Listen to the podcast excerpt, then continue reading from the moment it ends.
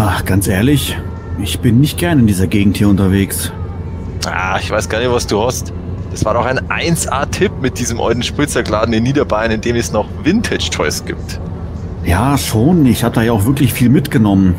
Aber trotzdem wäre mir eine zentralere Lage lieber gewesen, als hier im absoluten Hinterland. Hm, seit einer Stunde keine Menschenseele weit und breit zu sehen. Und mein Handy kriegt auch kein Signal rein. Mensch, was, wenn wir eine Autopanne haben? das ist so. Aber Manuel, was soll es denn hier auf diesem schnurgeraden Weg denn schon? Ah! Äh, Ma Ma Matthias, äh, ist alles okay? Was, was war das? Ah, ich, ich glaube schon. Aber das Auto, das ist hier. Was zum Geier war das? Keine Ahnung. Hirsch oder Wulzau muss direkt in uns rein. Weder noch. Ich war das. Das, das gibt's doch nicht. Das ist Gordon. Wir sind in Gordon reingefahren. Und er ist völlig unversehrt. Dank meiner neuen Zauberrüstung. Zauberrüstung? Meinst du deinen Pulli? Ganz recht. Der ist aus 100% Polyester gemacht. An dem prallt einfach alles ab. Ja, aber warum hast du unser Auto kaputt gemacht? Um das hier zu kriegen. Den Vintage Twistoid in US-Originalverpackung. Tatsächlich. Er hält ihn schon in Händen. Damit ist meine Sammlung vollständig und ich erhalte die Kraft, durch die Universen zu reisen. Da, seht her! Da! Ein, ein Riss tut sich auf. Nein, Gordon, nicht! Los, Manuel, wir müssen ihn aufhalten. Haha! Zu spät, ihr Narren! Hahaha! Hier ist es, das Herz des Multiversums. Von hier aus kann ich in jede Dimension, in jedes Universum reisen und dort alle Toylines kaufen, die ich schon immer haben wollte. Das glaube ich nicht. Was? Wer ist da? Ich werde. Oh. Sebastian? Ganz recht. Und du, Gordon, hast hier nichts verloren. Ach ja? Und wer will mich aufhalten? Sieh dir deinen Twist heute an. Ah, ja, und? US-Version, original verpackt. Sieh auf die Rückseite der Verpackung. Ich verstehe nicht, ist doch alles einwandfrei. Und da, da unten, in der Ecke. Was soll das schon? Oh nein. Kein CE-Logo. Aber das heißt ja, dass du ihn gar nicht hierher importieren darfst. Genau das. Nein, nein, nein, nein, nein! So, das war's.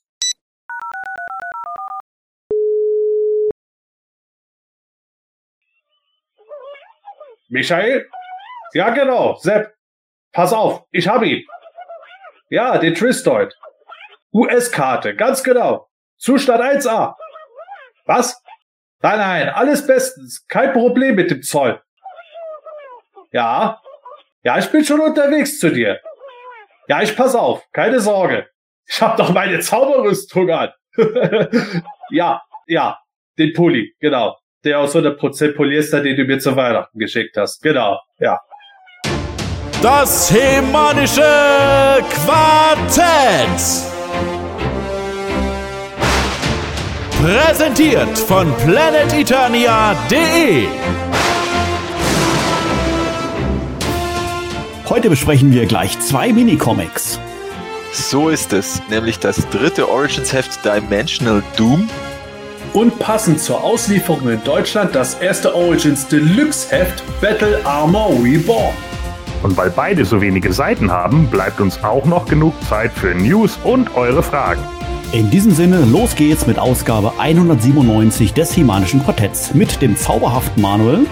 dem für alles gerüsteten Matthias dem universell einsatzbereiten Sebastian und Gordon the Multidimensional One. Viel Spaß! Das Hemanische Quartett.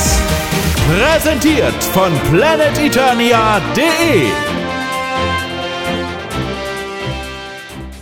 Ich habe vorhin ein bisschen beim Abendessen noch am Handy ein bisschen rumgeblättert auf Facebook und da wird mir auf einmal ein Artikel vorgeschlagen, wo drauf steht, Gordon hat kommentiert. Und dachte oh, das ist ja immer interessant. Ich lese immer gerne die Kommentare von Gordon. Und zwar ähm, ging es darum, äh, Gordon soll einen Filmtitel nennen, den er schon über zehnmal gesehen hat und sich auch heute immer wieder noch gerne anguckt. Fand ich eine geile Frage. Und deshalb dachte ich mir, die nehmen wir jetzt heute mal in die Sendung mal rein, in, in unsere Einleitung. Ich weiß natürlich, was Gordon geantwortet hat. Ähm, aber ich habe selber mal drüber nachgedacht, welchen Filmtitel könnte das denn bei mir sein? Also ich habe echt überlegt und ich glaube, was ich am, am mit am häufigsten gesehen habe, ist Zurück in Zukunft. Also da würde ich sicherlich Teil 1 äh, nennen. Äh, den habe ich am meisten gesehen. Teil 2 und 3 ein bisschen später dann raus. Aber boah, den Titel habe ich, glaube ich, also ich gefühlte 100 Mal, glaube ich, gesehen. Also das war so einer meiner All-Time-Favorites und immer ein Film, den ich heute noch wirklich extremst äh, gerne anschaue. Gordon, was hast du denn geantwortet auf diese Frage auf Facebook? Ja, das war eigentlich eher so eine Bauchsache, äh, weil ich ihn auch gerade erst wieder geguckt habe mit einer Freundin von mir, und zwar Ghostbusters. Äh, wir haben Ghostbusters 1 und 2 nochmal geguckt, weil sie irgendwie sagte, boah, die habe ich ewig nicht mehr geguckt. Und dann habe ich gesagt, ja, dann lass uns die nochmal gucken. So, das ist ein Film, den ich halt immer gucken kann, solange es nicht die verstümmelte Kabel 1 Variante ist, wo äh, Sachen wie Mama, da brennt die Muschi rausgeschnitten wurden. So, ja, also das geht natürlich gar nicht. So, das sind natürlich für mich dann auch so Dinger, äh, äh, die, die ich immer drin haben muss. Aber da gibt es auch viele andere Filme. Also zum Beispiel, was weiß ich, die rechte und die linke Hand des Teufels mit Bud Spencer und Terence Hill, die kann ich mitsprechen. Ne? Also der, der, der ist, den habe ich so oft gesehen auch. Also der wäre genauso ein Film oder die Rückkehr der Jedi-Ritter, weil ich den damals äh, von Sat 1 mit nur einem Werbebreak äh, aufgenommen hatte. Und ich glaube, ich konnte eine Zeit lang sogar den Werbebreak mitsprechen. weil ich den so oft gesehen habe.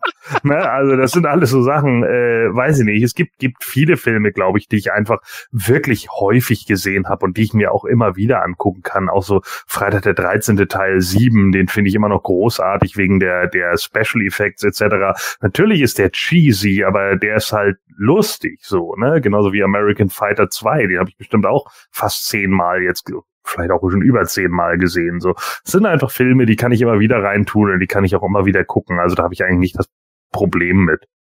Sepp, was würdest du sagen? Ganz klar der englische Patient. Nein, Quatsch! hätte ja auch sein können, wie Titanic hätte oder Dirty Dancing. Hätte sein können. Oder sein mit Joe. Black.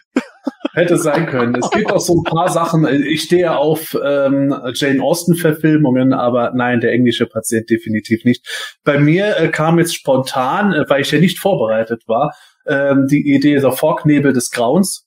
Den habe ich mindestens zehnmal gesehen, wenn nicht noch öfter. Für mich einer der besten Horrorfilme überhaupt.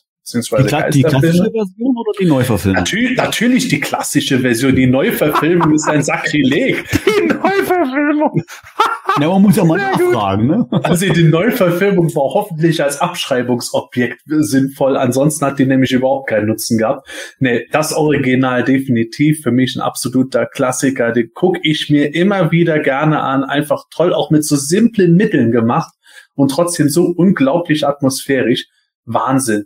Äh, ich stehe sowieso auf John Carpenter-Filme. Insofern das Ding aus einer anderen Welt. ähm, es gäbe auch dann äh, noch äh, natürlich die Klapperschlange, Snake Plissken, Escape from New York wäre auch dabei. The Big Lebowski natürlich. Äh, Mittlerweile äh, gibt es immer mehr Leute in meinem Umkreis, die mit dem Film irgendwie gar nichts anzufangen wissen, aber umso mehr liebe ich den.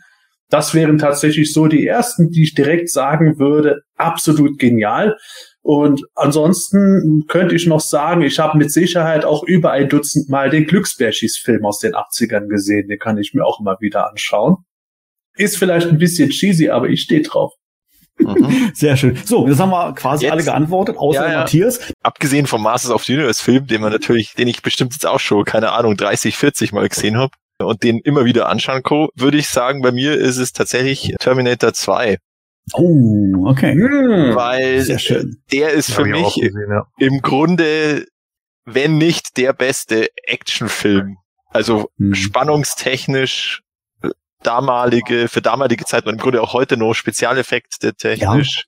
Ja. Und Bahnbrechend. einfach, äh, ja, ähm, ich weiß auch nicht, da- ich glaube, damals haben wir sogar teilweise irgendwie den Ton auf Kassette aufgenommen, damit man das auch noch weiter hören kann, wenn er da mit seiner Minigun äh, irgendwo rumballert, weil es so cool war. Ich würde sagen Terminator 2.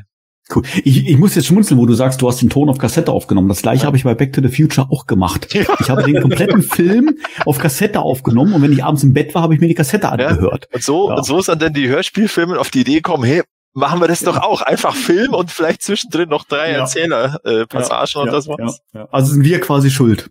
Ja.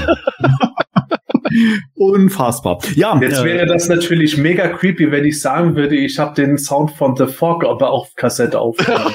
ja, das wird das wird Immer extrem zum schwierig. Einschlafen. Und der Gordon hat von Jason V. hieß die Soundeffekte aufgenommen. Die kann ich, kann ich selber machen. Also, Aber ich habe tatsächlich noch irgendwie so eine oldschool bemalte äh, Figur von ihm, äh, die ich auch noch selber damals mit Revell-Farben angemalt habe. Die gab es irgendwie von, ich weiß gar nicht mehr, wie die hießen. Die hatten äh, zwei Versionen rausgebracht. Ich habe die Ghost to Hell Variante bekommen und die ist dann so schlecht gegossen, dass der nicht von alleine stehen kann. Das heißt, man muss den zweiten Fuß mu muss ich immer auf so einem Radiergummi stehen haben, damit er nicht umfällt. Das ist ein bisschen anstrengend. Äh, mir ist übrigens, äh, wo, wo äh, Matthias gerade Terminator 2 angesprochen hat, mir ist vor kurzem was aufgefallen. Ich weiß nicht, ob ihr die Serie The Walking Dead gesehen habt, aber äh, später, als sie in der, äh, als sie ja diese ganzen Dörfer da aufgebaut haben und so, ne, da gibt's so einen Charakter, der heißt Gregory. Der hat witzigerweise auch noch die Stimme von Dr. House. Und das ist der Stiefvater, also ist ein super mega nerviger Charakter in der Serie und das ist der Stiefvater von John Connor. Und Der ich- dann erdolcht. Ja, der genau, der Mit der der mit der, Milchtüte. mit der Milchtüte, genau. äh, Und ich, äh, mir ist das nie aufgefallen. Und irgendwann dachte ich so, als ich jetzt letztens Terminator 2 nochmal geguckt habe, ich weiß gar nicht mehr wo, ich kann sogar während meines Österreich-Urlaubs oder so gewesen sein, dass er da nachts lief oder so, da habe ich gedacht, oh mein Gott, das ist er, in jung. Äh, nein! Das war ein bisschen, ja. Es war wieder so eine Begegnung der dritten Art in dem Moment. Aber naja, ist ja, ist ja gut für den Schauspieler zu sehen, dass er immer noch mal wieder irgendwo unterkommt. ja, jetzt können wir die Kurve wieder kriegen zum Masters, äh, Ja. denn die deutsche Stimme von äh, Do- äh, Dr. House ist der Skeletor-Sprecher aus dem 2000X Cartoon, der Herr Klebsch. Genau. Genau. So, wunderbar. Ja, Mensch, also jetzt haben wir mal unsere Filme mal, mal ein bisschen mal hier angesprochen. Ähm, äh, die Frage gebe ich natürlich jetzt an unsere Zuhörer mal weiter. Ja, kommentier du doch mal. Welchen Film hast du denn, sag ich mal, mindestens zehnmal gesehen oder aufwärts? Welcher gefällt dir gut? Und äh, während wir jetzt hier auf deine Zusendungen warten, widmen wir uns die Zusendungen, die wir bereits bekommen haben. Ähm, auch von euch, äh, liebe Zuschauer und Zuhörer. Äh, wir haben wieder einige Fragen im Gepäck. Heute sind unglaublich viele Fragen äh, sogar. Und äh, da wollen wir gar nicht um den äh, lange um den heißen Brei drum herum reden. Und äh, die erste Frage, die ich jetzt stelle, kommt von Magier des Bösen. Und äh, die äh, gebe ich in erster Linie mal an den Sepp weiter. Und äh, der fragt, also nicht der Sepp, sondern der Magier des Bösen. Man muss aufpassen, ne? Äh, keine Verwirrung hier entsteht. Hattet ihr in eurem Freundeskreis die Slime Pit? Und wenn ja, wie gefiel das Set euch als Kind? Sepp. Nein. Ich habe mir fast gedacht, du hast ja nicht mal einen Windrider gehabt als Kind. Warum da solltest du das Slime Pit haben? Richtig. ja, ich äh, reihe mich ein. Habe ich ebenfalls nicht äh, besessen, Gordon? Nein, Okay, Matthias. Ne, bei uns auch nix, weder Freunde noch bei uns selber. Boah, ist ja unfassbar. Slime Also, Zone. Ja, absolut. Also ich habe schon der damals als Kind zwar den Schleim gehabt, allerdings nicht den Mattel-Schleim, sondern halt mit einem anderen, anderen Fabrikat drauf, aber letztendlich ja den gleichen Glibber. Kann ich mich dran erinnern. Bis er mir dann irgendwann auf den Schulhof in den Staub gefallen ist. Das war dann ein bisschen scheiße. Aber äh, tja, zur Burg hat's nie gereicht.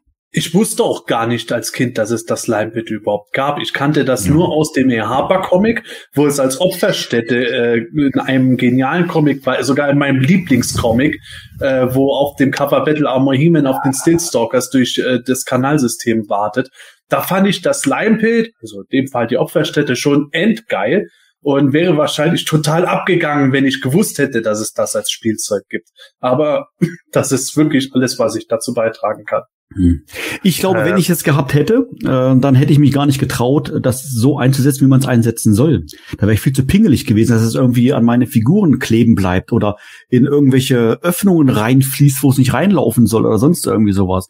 Oder ich nehme aus Versehen Grislor oder keine Ahnung, irgendwie sowas. Also wäre Weil der ist ja von der Horde, der, der ja, wurde gar aber du nicht weißt, ja, du weißt ja, wie es ist, ne? Also auf diesen manchen Cardbacks habe ich ja jetzt ja erst kürzlich auf Instagram gepostet, war ja Montana ja auch im Gefängnis von der Fright Zone drinne. Die nehmen das nicht so genau alle. Das wäre aber ein geiles PowerCon-Exclusive gewesen. Horde Zombie Grislaw. Du kriegst einfach nur, die- nur die Figur, so ein riesiger, matschiger Haufen mit Armen und Beinen.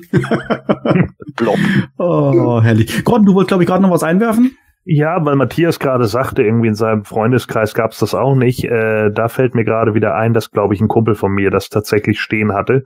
Ähm, das war auch der, der hier die Inhumanoids Actionfiguren und so hatte, weil die immer regelmäßig mal in die USA gefahren sind und der immer von da dann äh, mehrere äh, Sachen mitgebracht hatte. Also der hatte halt auch äh, Screech und Battle Armor Skeletor und sowas. Aber mich haben damals eigentlich doch eher mehr die, die äh, Figuren gecatcht. Deswegen fand ich das zwar ganz nett anzugucken, aber wirklich äh, zum Spielen oder sonst irgendwie was haben wir das nicht genutzt. Also es stand halt einfach nur da. Ja, also zum Schleim vielleicht nochmal kurz. Also da hat der, der Pixel Dan, der hat in der Vergangenheit zu Halloween hat er immer so Schleimserien, also Schleimspielzeug-Videoserien gemacht und natürlich war auch einmal das Slime Pit dabei. Und er hat auch immer versucht, dann den Originalschleim herzunehmen oder halt äh, adäquaten Schleim. Äh, und das ging wohl relativ gut schon wieder weg von den Figuren. Also wenn man eben nicht gerade Grislor genommen hat, sondern heute eine Oder Mossman. oder ja, Mossman, also die beflockten Figuren war wahrscheinlich Mhm. auch keine gute Idee. Aber heute, jetzt sage ich jetzt mal ganz klassisch He-Man oder Beastman, dann äh, ging das schon wieder runter. Aber ich persönlich hätte es auch nicht gemacht, also Ja. wenn ich das gehabt hätte. Gut, kommen wir zur nächsten Frage. Sepp, was haben wir denn da? Ja, die nächste Frage kommt vom User Axalius und der fragt, inwiefern haben die Motive auf den Inlays der Moto-Hörspiele euer Kopfkino beim Hören oder eure Erwartungen an die Geschichte beeinflusst? Habt ihr manche Geschichten beziehungsweise Folgen deswegen eher mehr oder eher weniger gemocht, weil die Cover beziehungsweise Artworks eure Fantasie in eine bestimmte Richtung gelenkt haben?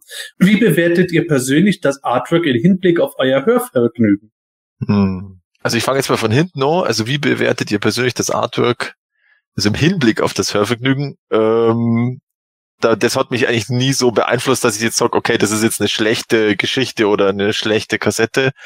Ich habe mich da immer auf das, auf das Hörspiel konzentriert. Ja, also mich haben die schon beeinflusst. Also jetzt, jetzt ganz von Anfang an bei, bei, bei Sternenstaub ist ja das, das Cover so ein bisschen mit rosa Himmel und, und dann habe ich mir schon mal vorgestellt, ja, dass das, das alles so fantasiemäßig ausschaut eben und eben keinen normalen blauen Himmel hat. Aber eben gleichzeitig jetzt bei im Kerker Skeletors war ja eher so, so Nacht und so dieser Angriff vom, äh, vom Beastman auf dem, auf dem Man at Arms, das habe ich mir dann, das, das kommt zwar eigentlich nicht so richtig vor, aber im Grunde hat das schon dazu gepasst. Ja, also man hat schon manchmal so ein bisschen dazu gedacht, aber ja, teilweise passt's ja gar nicht. Ich glaube, bei, bei Nacht über Castle Grayskull, da ist er einfach schwarz mit dieser grünen Schlange, oder? Man Die könnte so sagen, gar nicht von der Snake Mountain Schlange ab. ja, genau, das ist halt die Snake Mountain Schlange, aber mit der, mit der Bedrohung durch die Weltraumspiegel und den Schmelzen des Eises hat das jetzt eigentlich nicht so viel zum Tor. Ähm, aber das war mir immer im Grunde egal. Was ich, was ich cool fand, was irgendwie dazu gepasst hat, war das mit der lachenden Brücke. Da habe ich mir die lachende Brücke immer so vorgestellt dann. Genauso. Also das ging gar nicht anders. Und im Grunde bei Anti-Eternia A, da dieses, dieses schwarze Skelett, auch wenn das ja im Grunde dann nur als Wolke vorkam, aber dann, ja gut, dann war das dieses schwarze Skelett. Also ich hatte, ich hatte zum Beispiel das, äh, was ist das im Reich der Schrecklichen, das wirklich ein komisches Cover ist, da mit diesem komischen Arm und dem Zauberschwert. Das hatte ich nicht als Kind. Äh, aber also mir haben die Cover größtenteils schon gefallen und, und ja, habe irgendwie einen Zusammenhang zu den Geschichten hergestellt und, und da auch dann ein bisschen, ja, mich davon beeinflussen lassen, aber ja. Es war jetzt nie so, dass ich gesagt habe, oh, das ist jetzt aber ein schlechtes Cover, die höre ich nie an, die Kassette. Hm. Tatsächlich haben manche Cover mich da negativ durchaus beeinflusst. Ich hatte als Kind Hörspiel Folge 8 nicht und das äh, war auch für mich jetzt kein Verlust im Gegensatz zu anderen Hörspielen, die ich dann unbedingt wollte, weil mir das Cover nicht gefallen hat.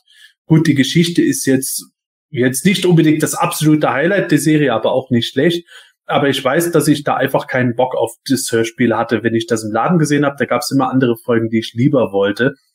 Ähnlich ging es mir bei Soa im Strudel der Zeit. Das fand ich jetzt auch nicht so spannend. Was bei mir lange Zeit war, war Folge 3 Sturm auf Castle Grayskull, weil ich das so ganz seltsam fand, wie der Beastman da dargestellt war. Und mit dem Rot und so als Kind mochte ich Rot als Farbe auch nicht so wirklich. Das hat mir irgendwo nicht so richtig gefallen und deswegen habe ich das Hörspiel auch nicht gern gehört. Auch wenn das Hörspiel jetzt per se nicht schlecht ist. Aber da gab es schon Beeinflussung. Und genauso umgekehrt äh, positiv halt äh, tatsächlich, dass ich immer, weil ich das Hörspiel im äh, Stark in die Welt, in die Welt der Giganten Tupac hatte, wollte ich immer das Cover von Höhle des Schreckens gerne haben, weil mir das so gut gefallen hat und ich die Folge auch genial fand. Folge eins und zwei fand ich deswegen auch für den Cover Artworks cool. Kurioserweise, so cool das Cover von Folge 11 Anti-Eternia eigentlich war, das hat mich dann wiederum nicht so geprägt oder beeinflusst. Ja, äh, also mir ging das so ähnlich wie Matthias. Äh, mich hat das alles nicht so sehr beeinflusst. Äh, Sternstaub hatte ich auch tatsächlich nur als Kassette ohne Umhülle, weil ich ja damals das Two-Pack hatte. Äh, da war das ja mit dabei irgendwie. Deswegen hatte man hatte ich die Kassette dann irgendwie nur alleine. Ich äh, das einzige Cover oder die beiden einzigen Cover, an die ich mich auch wirklich tatsächlich direkt erinnere, waren Anti-Eternia äh, wegen des Skeletts. Äh, das, das mir irgendwie, das, das Bild ist mir halt einfach irgendwie im Gedächtnis geblieben. Ähm, und äh, der Herr der Wespen, also das, wo äh, Bassoff Thieler halt äh, äh, trägt.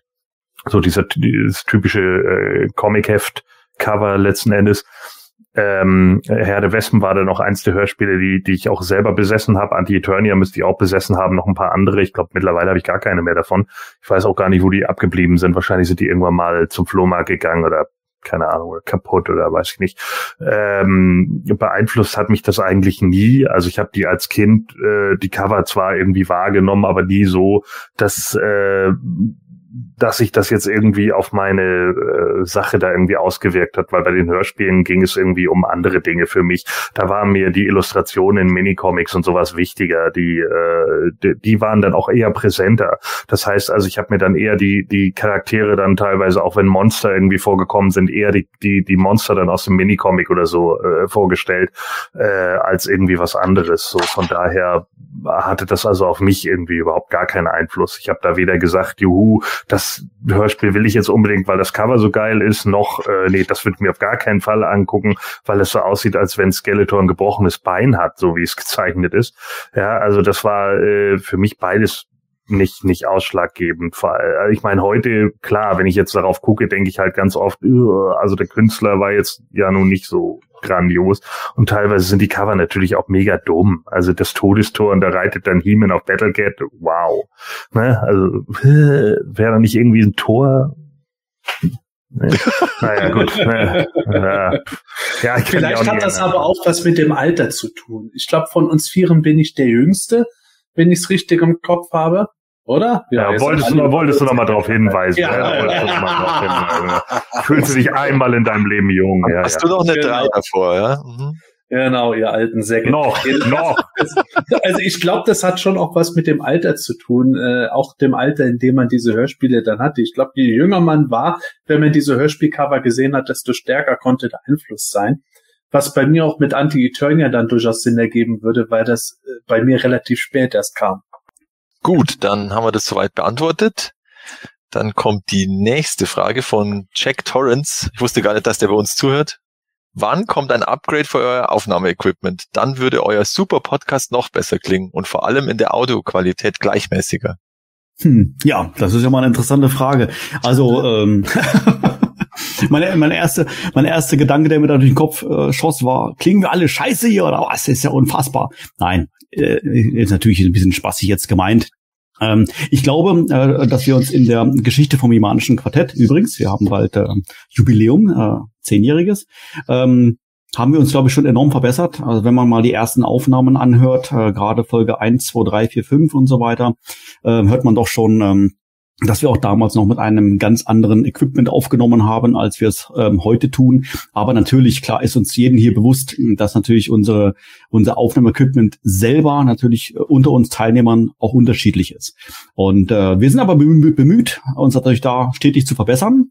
Aber wir wollen natürlich äh, da auch ganz, ganz offen sein. Das Ganze kostet natürlich auch Kohle. Und gerade wenn es in äh, Audio- und Video-Equipment geht, da kostet sowas halt schon mal schnell 10 Euro oder 15 Euro, ja. Ja, also, ja. Ihr wisst, was ich meine.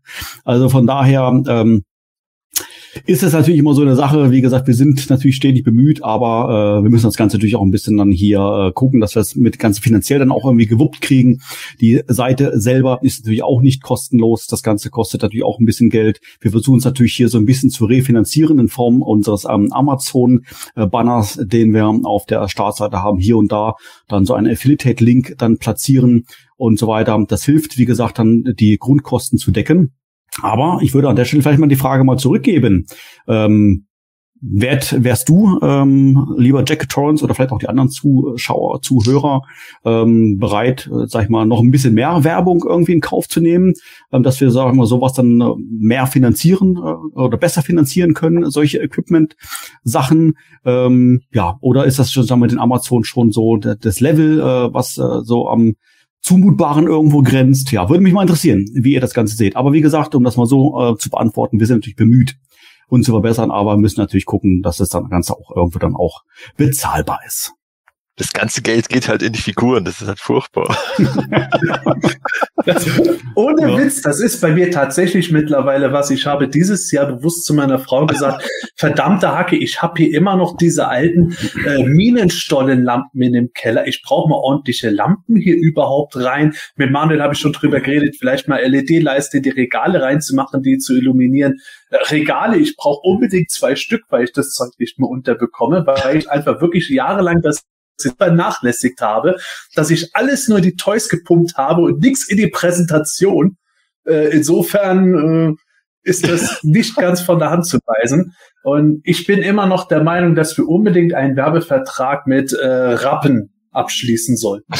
ja, ja, ja, ja, ja, das stimmt, das stimmt. Äh, bei wem ist Rapp jetzt das nächste Mal? Ich glaube bei dir, Matthias. Bei mir ja. ist Morgenlieferung, ja. Ja, fragst du doch mal, was sie davon halten. Ja, Sag ihm mal, sie soll mal Fahrer das entscheiden können. Ist doch egal, frag einfach. so den Fahrer einfach gefragt, kann ich euer Influencer sein? Was? Was? Was? Ja, genau. Was? oh, Mann, oh Mann, oh Mann. Ja, gut, okay. Kommen wir zur nächsten Frage von Motu V.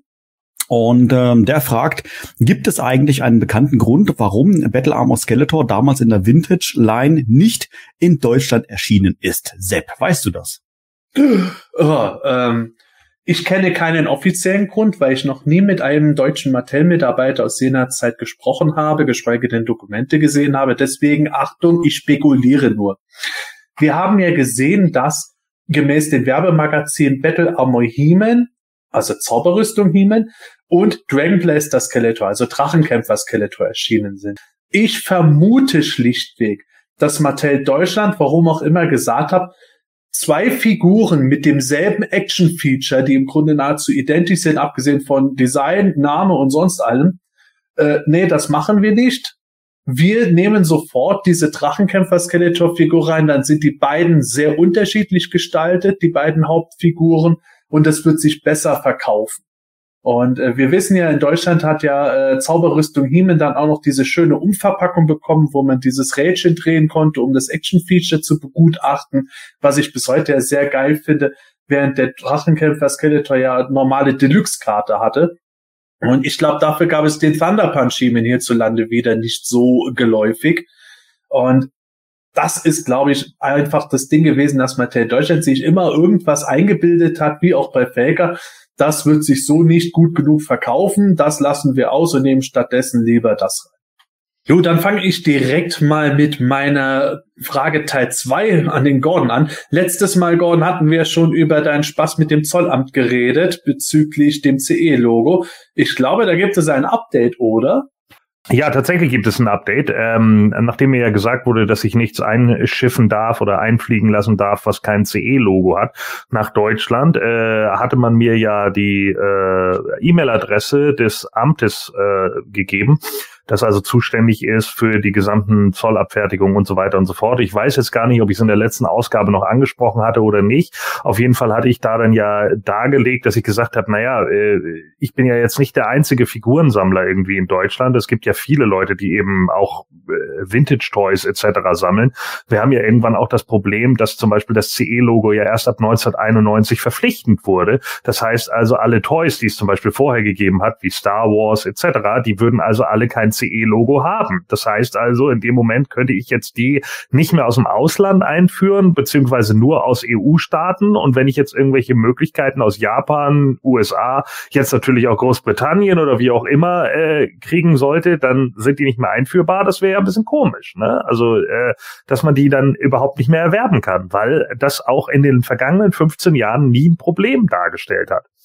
Und dann antwortete mir der Herr da von dem Amt relativ schnell, schon nach irgendwie einem Tag hatte ich da eine Antwort und dann hat er zu mir gesagt, ja, so wie Sie das dargelegt haben, äh, passt das ja, wenn Sie Sammler sind, dann ist das in Ordnung, dann können Sie also Ihre Lieferungen jetzt äh, äh in Empfang nehmen, müssen halt nur die Einfuhrabgaben bezahlen. Ich dann so, ja, toll. Die ist jetzt aber schon zurückgeschickt worden. Zurück nach Japan äh, die mir jetzt übrigens geschrieben haben, ja, ihre Sendung ist wieder zurückgekommen. Äh, wenn sie das Geld wieder haben wollen, dann äh, müssen sie dies und jenes machen, aber eigentlich würden wir es ihnen gerne wieder zuschicken. Ich habe dann auch gesagt, nee, ich will jetzt einfach mein Geld wieder haben. Ende. Ich will jetzt nicht nochmal wieder hin und her schicken und nochmal 15 Euro investieren und bla, da habe ich einfach keinen Bock drauf. So, dann habe ich ihm aber nochmal geschrieben, dem Mann dann vom Amt und habe dann gesagt, ja, das ist jetzt schon zurückgeschickt worden, aber jetzt für zukünftige Sachen, wie soll das denn jetzt laufen? Muss ich da jetzt irgendwas ausfüllen, zum Beispiel irgendein Schreiben? Haben Sie irgendeinen Vordruck, den ich da ausfüllen kann oder sonst irgendwie was? Und dann schrieb er mir einen Paragraphen, nee, es geht hier um den und den Paragraphen, äh, den müssen Sie dann einfach nur bei Ihrem Zollamt anführen und äh, nehmen Sie dann nochmal Kontakt mit Ihrem Zollamt auf. Das habe ich dann auch gemacht und habe dem Zollamt das dann alles nochmal erzählt, habe denen auch die Paragraphen gesagt. Dann hat der Mann vom Zollamt sich nochmal bei mir gemeldet und hat dann gesagt, ja, äh, tut mir leid, dass Sie solche Unannehmlichkeiten hatten. Äh, wir kennen natürlich auch nicht jeden einzelnen Paragraphen, aber in Zukunft äh, wird das dann einfach so sein, geben Sie einfach an, dass Sie Sammler sind, dann können Sie die Sachen auch wieder äh, mit einführen. Äh, erinnern Sie uns bitte nochmal daran in Angabe dieses Paragraphens. Und habe ich halt gesagt, gut, dann mache ich das halt so. Ja, und jetzt scheint es wieder so, dass ich also offensichtlich wieder aus allen Ländern einführen kann, auch ohne CE-Logo. Verblüffend. Und dieser Paragraph, der beruft sich dann letztendlich darauf, dass du ein erwachsener Sammler bist. Richtig, genau. Äh, da müsste ich jetzt gleich nochmal nachgucken, ähm, äh, was das gewesen ist. Oder äh, ich sage mhm. euch das sonst beim nächsten Quartett mal oder so. Äh, ich weiß es jetzt gerade nicht aus dem Kopf. Ich müsste da in meinen E-Mails nochmal nachgucken. Aber ja, es würde dann tatsächlich darauf äh, verweisen, dass man die Sachen eben nicht zu Zwecken von Kinderspielzeug hat, sondern eben, weil es eben äh, Sammelgegenstände sind. Und die haben halt eine Sonderregelung. Mhm. Ah ja. Gut zu wissen. Und äh, ja, und auch gut zu wissen ist da tatsächlich auch, dass man, äh, das kann nämlich immer mal wieder Probleme bringen. Und das war wahrscheinlich auch die Probleme, die jetzt zum Beispiel hier äh, ein, zwei äh, Shop-Besitzer haben das ja gesagt äh, auf meinen Post, den ich im, im Planet Eternia Forum hier äh, gepostet hatte. Die haben ja gesagt, dass sie mit den ähm, äh, Moto Classics immer wieder Probleme hatten. Da sagte er dann, also der vom Amt sagte dann, na ja, es sollte sich schon um Einzelfiguren handeln. Also wenn sie jetzt plötzlich zehn Figuren einführen oder sonst irgendwie was, dann geht man eigentlich immer wieder weniger von einem, äh, äh, geht man, also wenn das jetzt mal, nehmen wir mal an, ich würde jetzt zehn Slime Pit He-Man kaufen oder so, ja, dann würde würde man natürlich weniger von einem äh, von einem Sammlergegenstand, sondern eher von einem äh, Verkaufsgegenstand oder sowas ausgehen. Und das ist dann halt genau der Grund, warum das dann wieder Probleme mit sich äh, äh, bringen kann. Also dass man da tatsächlich dann äh, die, Pro die Problematik bekommt, dass es dann heißt, ja, nee, sie wollen es wahrscheinlich verkaufen und das geht hier in Deutschland halt nicht ohne das äh, CE-Logo.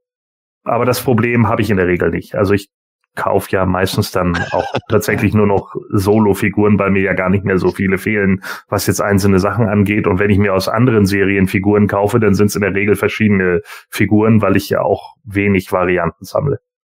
Gut. Prima. Vielen Dank für das Update, Gordon. Ähm, wie gesagt, wenn du da noch ein bisschen was hast bezüglich des Paragraphen, äh, welcher das ist und was der dann aussagt, kannst du das ja gerne im nächsten ähm, Quartett nochmal mit einbringen. Ich glaube, das wird den einen oder anderen Sammler durchaus interessant.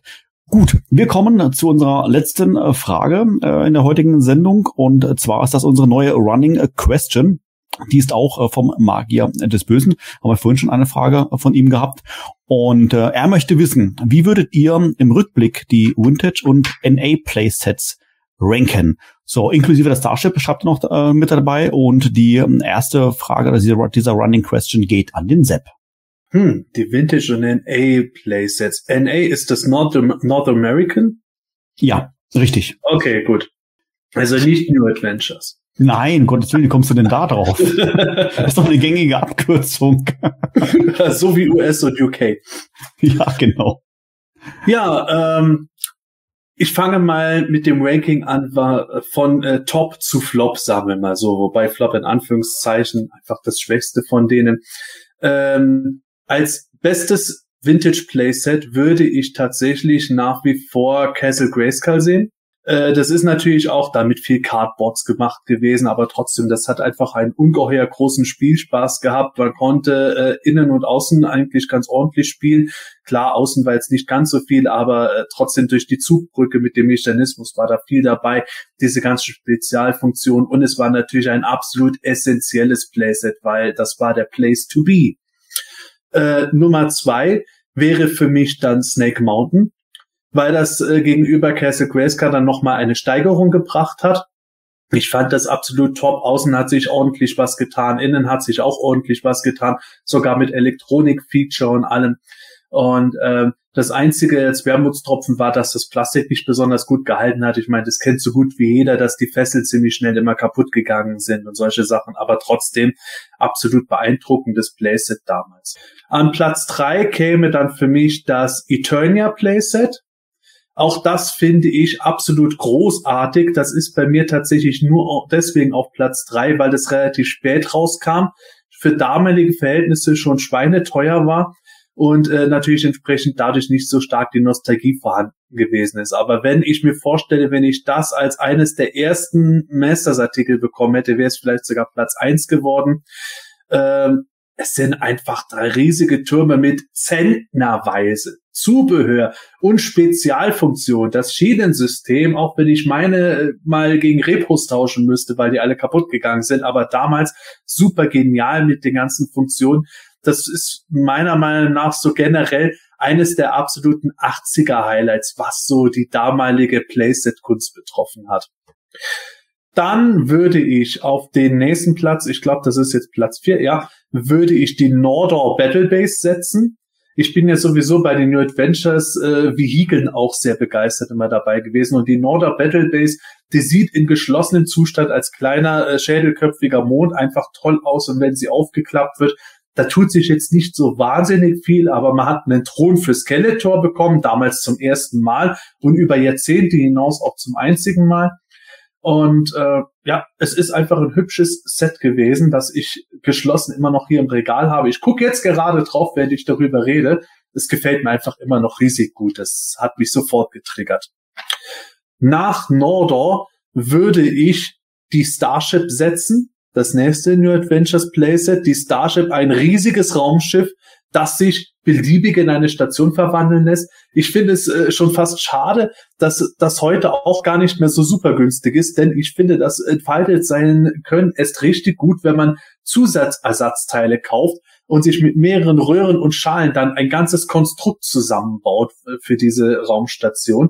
Ähm, es ist jetzt auch gegenüber den Masters Vintage Sets nicht so wahnsinnig viel an äh, Action Features geboten, aber trotzdem finde ich das durchaus beeindruckt. Jeder, der das mal Raumstation Modus aufgebaut gesehen hat, der sieht, dass es ziemlich groß ist. Danach würde ich die Fright Zone setzen. Erst danach, weil ich von der Fright Zone bis heute ziemlich enttäuscht bin.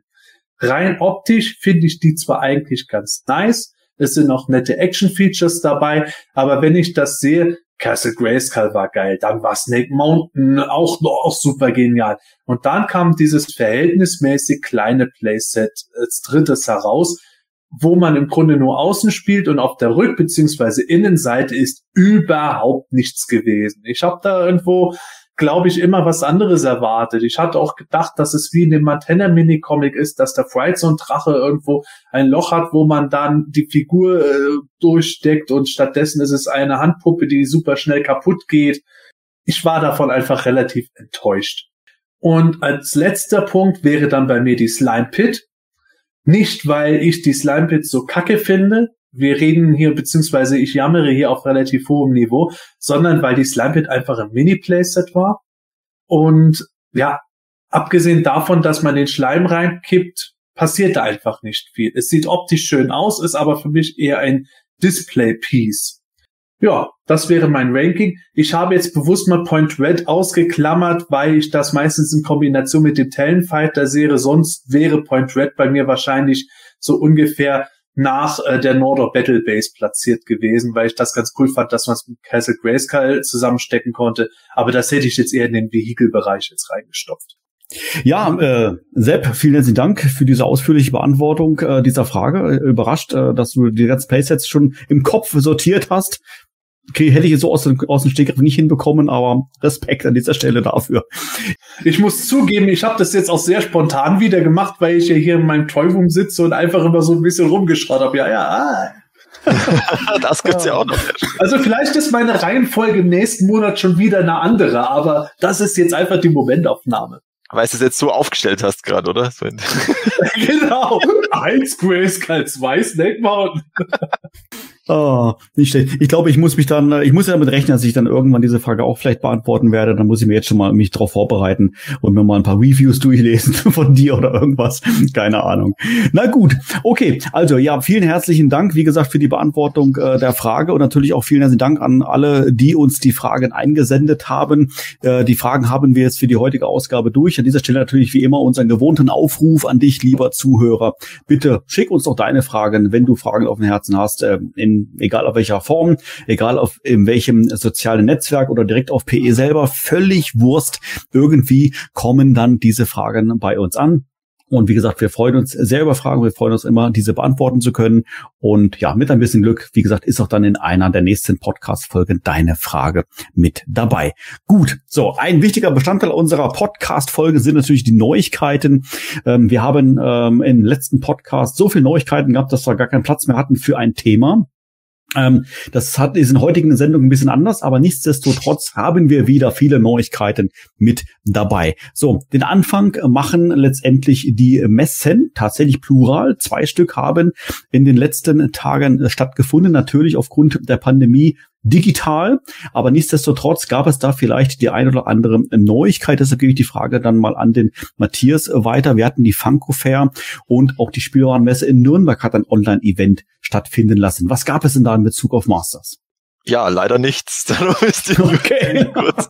Also ich muss sagen, ich war einfach im Vorfeld, war ich bei der Funko Fair ein bisschen optimistischer, da was kommt, da die da schon ihre äh, Lizenzpartner quasi gesagt haben und da wurde halt NBC Universal erwähnt und die sind ja aktuell äh, der Inhaber der Motomarke und dann habe ich mir gedacht, ja gut, äh, die letzten Jahre war es eigentlich immer so, dass äh, Master of the Universe Funko Pops oder andere Sachen, also Soda-Figuren, auch äh, immer wieder so in diesen Frühjahrsmessen vorgestellt wurden.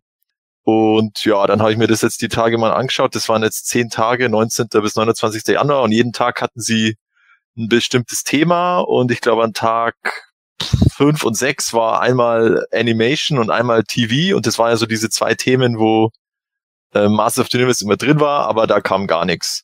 Äh, an einem Tag kam eben G.I. Joe und Transformers und dann haben wir gedacht, ja gut, also wenn es jetzt heute nicht kommt, dann war es das wohl und das war dann auch so. Das muss jetzt auch nicht heißen, dass es dieses Jahr überhaupt nichts mehr Neues gibt, weil das haben jetzt auch in diesem Funko Pop Community, die das natürlich auch entsprechend begleitet, da haben viele gesagt, also das ist definitiv nicht alles, was dieses Jahr kommt. Es wurde auch im Vorfeld, wie immer, wurden auch schon Sachen geleakt, die dann im Grunde nicht offiziell vorgestellt wurden. Also da, da ist noch viel in der Mache und schauen mal, was da noch kommt. Aber jetzt haben sie es noch nicht vorgestellt. Vielleicht war es auch noch nicht freigegeben oder so, weil es kommt ja erst einmal die ähm, diese erste Welle 2021, die wird ja jetzt gerade erst aus, ausgeliefert von den Funko Pops, also die mit King Randor und Grislor und Cobra Khan und Shira und diesen Artist He-Man und Artist ähm, Skeletor. Also da ist ja eh genügend da, wenn man sich Funko Pop mäßig interessiert. Und das andere Thema war die Spielwarenmesse Brand New, weil die ja jetzt ausgefallen ist. Die wäre jetzt Ende Januar gewesen. Leider war das irgendwie, naja, also eher mittelprächtig, würde ich sagen, aus Online-Sicht. Also die haben, was ich mitbekommen habe, größtenteils einfach auf ihrem Facebook-Termin, äh, Facebook-Veranstaltung, die sie da einge eingerichtet haben, haben sie halt in die Diskussionen immer wieder Bilder gepostet von den Teilnehmern. Und das war halt dann, mein, das sind halt einfach ewig viele Spielzeughersteller, die da sehr skurrile und manchmal auch ganz witzige Sachen neu vorstellen. Aber Mattel war im Grunde nur dabei äh, in der großen Übersicht auf der Spielwarenmesse-Website, die von der Suche her eine Katastrophe war und auch von der Navigation. Also, also zum Beispiel, es war tatsächlich Castle Grayskull, Moto Origins war drin, aber das war in der Kategorie Modellbau. Deswegen habe ich das auch nicht gefunden, weil ich immer bei Action Toys geschaut habe. Aber gut, jemand anders hat's gefunden. Vielen Dank. und dann konnte ich mir das mal anschauen. Aber das war halt dann einfach der klassische bekannte Pressetext auf Deutsch und ein falsches Datum, weil es stand nämlich da lieferbar ab 1.1.2021. Hm. Und da habe ich dann eben auch geschrieben bei uns, das war sehr optimistisch, weil es nicht stimmt. Und äh, ja, Mattel hat dann wohl tatsächlich auch jemanden geantwortet, der nachgefragt hat, also das war ein Tippfehler, von wem auch immer, von den Spielwarenmessen äh, Leuten oder von der Presseabteilung von Mattel. Keine Ahnung. Kann ja mal vorkommen. Kann mal vorkommen. Also ich habe nichts anderes Motobezogenes gefunden, auch, auch Hot Wheels oder so. Da waren halt die Standard Hot Wheels, Autotransporter und Mega Constructs habe ich auch nichts gesehen. Ja, insgesamt also ein paar Hersteller haben halt selber so Videos gemacht, ähm, zum Beispiel Oki Toys, die mit ihren Bud Spencer Sachen. Ähm, also wenn, da musste halt ein Hersteller in Eigenregie irgendwie ein Video machen, damit das besser präsentiert wird. Aber von der Spielwarenmesse waren es einfach Posts. Und darum keine Neuigkeiten, keine Bestätigung von den Moto Origins Sachen, die man schon seit Wochen irgendwo bestellen kann, ohne dass Mattel die offiziell bestätigt. Das war eine naive Hoffnung, die sich nicht erfüllt hat. Hm, jetzt muss Schade. man dazu natürlich sagen, der Matthias erzählt jetzt hier totalen Quatsch. Wir waren ja wieder mal live vor Ort, weil die Spielwarenmesse ja doch geöffnet hatte. Und dort haben wir uns heimlich mit Mattel getroffen. Die haben uns alles gezeigt, was es gibt. Origins, Eternia Playset für 2022 etc. pipapo. Aber wir dürfen es natürlich nicht verraten. Die haben euch doch auch diese äh, Hot Wheels Autos, die alle aussehen wie die Charaktere geschenkt, ne? Mindestens 100 Stück pro Person. Ja, ja, schon. Oh. Also die ganzen ja. Auktionen weltweit, die sind alle von uns. Ja, die ja. offiziellen Master of the Universe Gesichtsmasken durften wir auch mitnehmen, oder? Hm. Das war auch cool. Genau. Wo immer ich so trage meine gerade auch. Ah, cool. Hm. Das ist, das ist nämlich die Theo Theorie, die hier im Hintergrund äh, läuft. Ich möchte dazu noch was sagen. New, new, new, new World Order. For life. also ich hätte jetzt eigentlich gesagt, jetzt schließt sich der Kreis wieder zu unserer äh, Fanfrage vorhin mit neuen Equipment kaufen. Wir arbeiten dran. Oh, ja. ja. Wir wollen aber wirklich welches von Mattel, dass wir hier so, so Skeletor oh, Ohrschützer und sowas natürlich. haben. Das fehlt noch, so Master of the Universe äh, Equipment, ja, das stimmt. Ja, ja, wenn dann schon mit Stil, ne? Hat schon Doc Brown gewusst. Ja, okay, gut. Ähm, Matthias, vielleicht noch abschließend die Frage, ähm, wann wäre denn oder ist denn der nächste Messe-Event, mit dem wir rechnen können? Im Grunde ist es tatsächlich ja, die Summer Edition der Spielwarenmesse, die haben sie sozusagen verschoben auf den 20. bis 24. Juli, wenn da eben die, die äh, Infektionszahlen runter sind, dass man sich da wieder treffen kann im mhm. Maßen oder halt irgendwie draußen. Vielleicht verlegen sie es ja irgendwie halb nach draußen. Also wir waren da zwar an dem Gelände, ich wüsste nicht, wie das gehen soll, aber auf alle Fälle, vielleicht ist es da dann besser im Juli. Und ja, und danach ist im Grunde ja die SDCC ist zwar angekündigt, aber da hat jetzt auch schon, da gibt's ja dieses SDCC-Blog, also so, ja, Fans oder halt Berichterstatter drüber, die haben auch schon sehr, sehr hohe und laute Zweifel, dass das, dass die SDCC normal stattfindet, ja. Ja, und danach wäre es dann die PowerCon im, im September. Also, also bis dahin ist dann, sag jetzt mal aus offizieller Sicht, erstmal Ruhe, aber das heißt ja nicht, dass irgendwelche Hersteller vielleicht mal auch mal was eigenes auf die Beine stellen. Ja. Ich bin mir sicher, Mattel hat einen Plan. Also Super 7 hat ja eben so eine kleine äh, Super 7 Days of Reveals hat's kosten. Haben sie halt einfach ihre, ihre Sachen, die sie wahrscheinlich auf der New York Toy Fair enthüllt hätten, jetzt halt online vorgestellt. Nein, wäre halt, wär halt auch cool, wenn das Mattel mal machen könnte, aber hm, schauen wir mal. Ja, okay, gut, sind wir mal gespannt. Ähm, ja, schade, wie gesagt, dass es äh, bei den Besten jetzt nicht so, so, ein, so ein großes Ergebnis als mal gab, äh, Neuigkeiten in Bezug auf Masters, aber naja gut. Ähm, wir haben ja desto trotz, sage ich jetzt mal, immer, immer wieder mal äh, neue Enthüllungen äh, über neue Sachen, über die wir natürlich auch berichten. Ja, ja. Und äh, das bringt uns schon zur nächsten News, äh, über die ich jetzt erst ein bisschen schmunzeln muss und äh, da mal etwas weiter ausholen muss, äh, lieber Zuhörer, äh, wie das hier so bei uns im Podcast funktioniert. Ähm, wir nehmen in der Regel alle zwei Wochen auf, ähm, an, äh, an, einem, an einem Montag und dann äh, freitags, äh, mehr oder weniger zwei Wochen später, wird die Folge dann veröffentlicht. Und äh, das haben wir auch bei der letzten Folge gemacht und dann haben wir dann, wo wir fertig aufgenommen haben, auf einmal kamen dann Neuigkeiten in Form von Ninjo, Hordak und Stratos oder Stratos. Äh, die Figuren wurden enthüllt und das war für uns so wichtig, dass wir gesagt haben, komm, wir machen nochmal eine Nachaufnahme und haben uns dann quasi ähm, während der Nachproduktion, ähm, ähm, die der Stefan dann für uns macht, der Roboter X78, nochmal getroffen, um diese Figuren und die ein oder andere News auch nochmal einzusprechen und waren ganz glücklich, dass wir dann top aktuell waren. Während der Aufnahme haben wir uns schon gefragt, hm, was ist denn eigentlich mit Triklops oder mit Triklops? Äh, der fehlt doch eigentlich noch in dieser Auflistung. Ja gut, aber der wurde noch nicht enthüllt, wir können nichts machen. Also haben wir die Aufnahme beendet und einen Tag später wurde diese Figur enthüllt. So, das ist unser Dilemma, mit dem wir quasi immer hinterherrennen. Deshalb äh, haben wir über äh, Ninja, Hordak und Stratos in der 196 gesprochen. Triklops, der einsame Kämpfer, kommt jetzt hier in der Folge 197 zu Wort, oder besser gesagt, wir sprechen über ihn. Und ja, somit mal ein kleiner Einblick, wie das bei uns hier funktioniert. Okay, also Triklops ist jetzt enthüllt, Triklops ist enthüllt. Man, man mag mir die, meine deutsche Aussprache entschuldigen. Ich weiß gar nicht genau, wo das herkommt. Ist das Hörspiel basiert, meine, mein Triklops? Ich weiß gar nicht so genau. Ja. Das ist, glaub, da kommt das, glaube ich, immer her. Ne? Ja. Also es gibt einige Charaktere, die spreche ich deutsch aus. Man mag, man möge es mir verzeihen. Aber es geht hier nicht um die Aussprache, sondern um die Figur selber. Und wie gesagt, auch hier bin ich mal sehr, sehr an Sepps Meinung interessiert wie er diese Figur findet, wie, weil ich ja wie gesagt weiß, er ähm, hat immer einen, einen hohen nostalgischen Bezug, aber mag es gerne, wenn die Figur auch hier und dort gepimpt wird. So, Sepp, erzähl mal, was, äh, wie ist äh, äh letztendlich hat Tricops bei dir abgeschnitten? Ja, wir hatten ja schon ein bisschen über Triclops reden können, weil wir ihn zumindest in Originalverpackung gesehen hatten. Jetzt eben die ausgepackten Bilder. Es hat sich eigentlich das bestätigt, was man schon gedacht hat. Äh, es war jetzt irgendwo keine besondere Dreingabe dabei. Er hat einfach sein grünes Schwert dabei. Ein bisschen was wurde geupdatet, aber halt eher äh, minimal, wie jetzt eben, dass das Gesicht äh, dieses Mal keinen geschlossenen Mund hat, sondern er fletscht die Zähne. Es ist keine große Innovation bei dieser Figur dabei. Und ja, ich kritisiere das bei anderen Figuren immer wieder mal.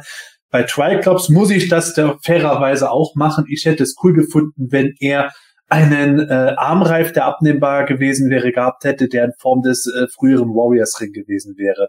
Triclops und Trapture hatten den ja in den 80er dabei.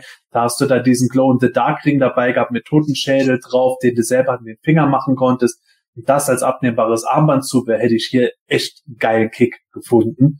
Ist halt nicht so. Es gibt auch keinen Doomseeker dabei oder sowas. Auch das Design der Figur ist jetzt nicht sonderlich geändert gegenüber der 80er Figur. Viele Leute, die vor allem wegen der Nostalgie sammeln, werden sich drüber freuen. Ich muss in dem Fall auch sagen, ich hätte mir ein bisschen was gewünscht, aber ich bin nun mal ein sehr, sehr großer Triclops-Fan. Deswegen bin ich mit der Figur zufrieden. Die sieht für mich ordentlich bemalt aus. Mir gefallen die kleinen Änderungen, die gemacht wurden. Und ansonsten freue ich mich auf den tatsächlich wie Bolle. Da kann ich nachvollziehen, dass andere Leute bei den Origins gar nicht so gerne die Änderungen sehen wollen, die ich mir wünschen würde. Das äh, ist tatsächlich bei Triclops bei mir der Fall. Von, äh, von Triglops gab es in den 80ern äh, zwei verschiedene, also mindestens mal zwei verschiedene Varianten. Ich erinnere mich einmal mit diesem extrem grimmigen Gesicht und einem weniger grimmigen äh, Gesicht. Ich weiß nicht mehr genau, Ach. welche dieser Varianten aus welchem Land letztendlich kamen. Äh, würdest du sagen, ähm, Sepp, äh, dass äh, der neue Triklops, äh, sag ich mal, so eine Mischung aus beiden ist? Ähm, oder letztendlich sich tatsächlich in einer dieser Ländervarianten eher stärker orientiert? Ja, es gab sogar viel mehr Varianten. Äh, abgesehen von den Verpackungsvarianten natürlich gibt es auch noch die Ländervarianten. Äh, ich hatte als Kind den Triklops mit einem komplett grünen Schwert, der war auch eher hellgrün und das Gesicht war relativ glatt gebügelt. Ähm, das war, glaube ich, aus Frankreich die Version. Es gab einen Standard Triclops äh, und nach dem ist diese Figur am ehesten nachempfunden.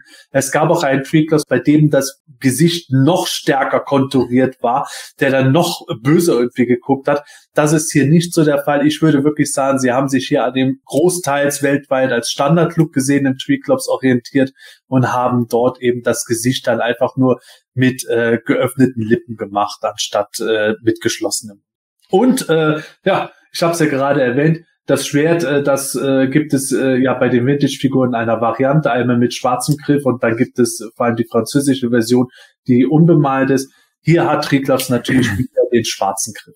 Ja. Also mir gefällt er auch sehr gut. Ähm, ich hatte jetzt eigentlich auch nicht so viel anders erwartet, aber ja, also kommt sehr gut rüber.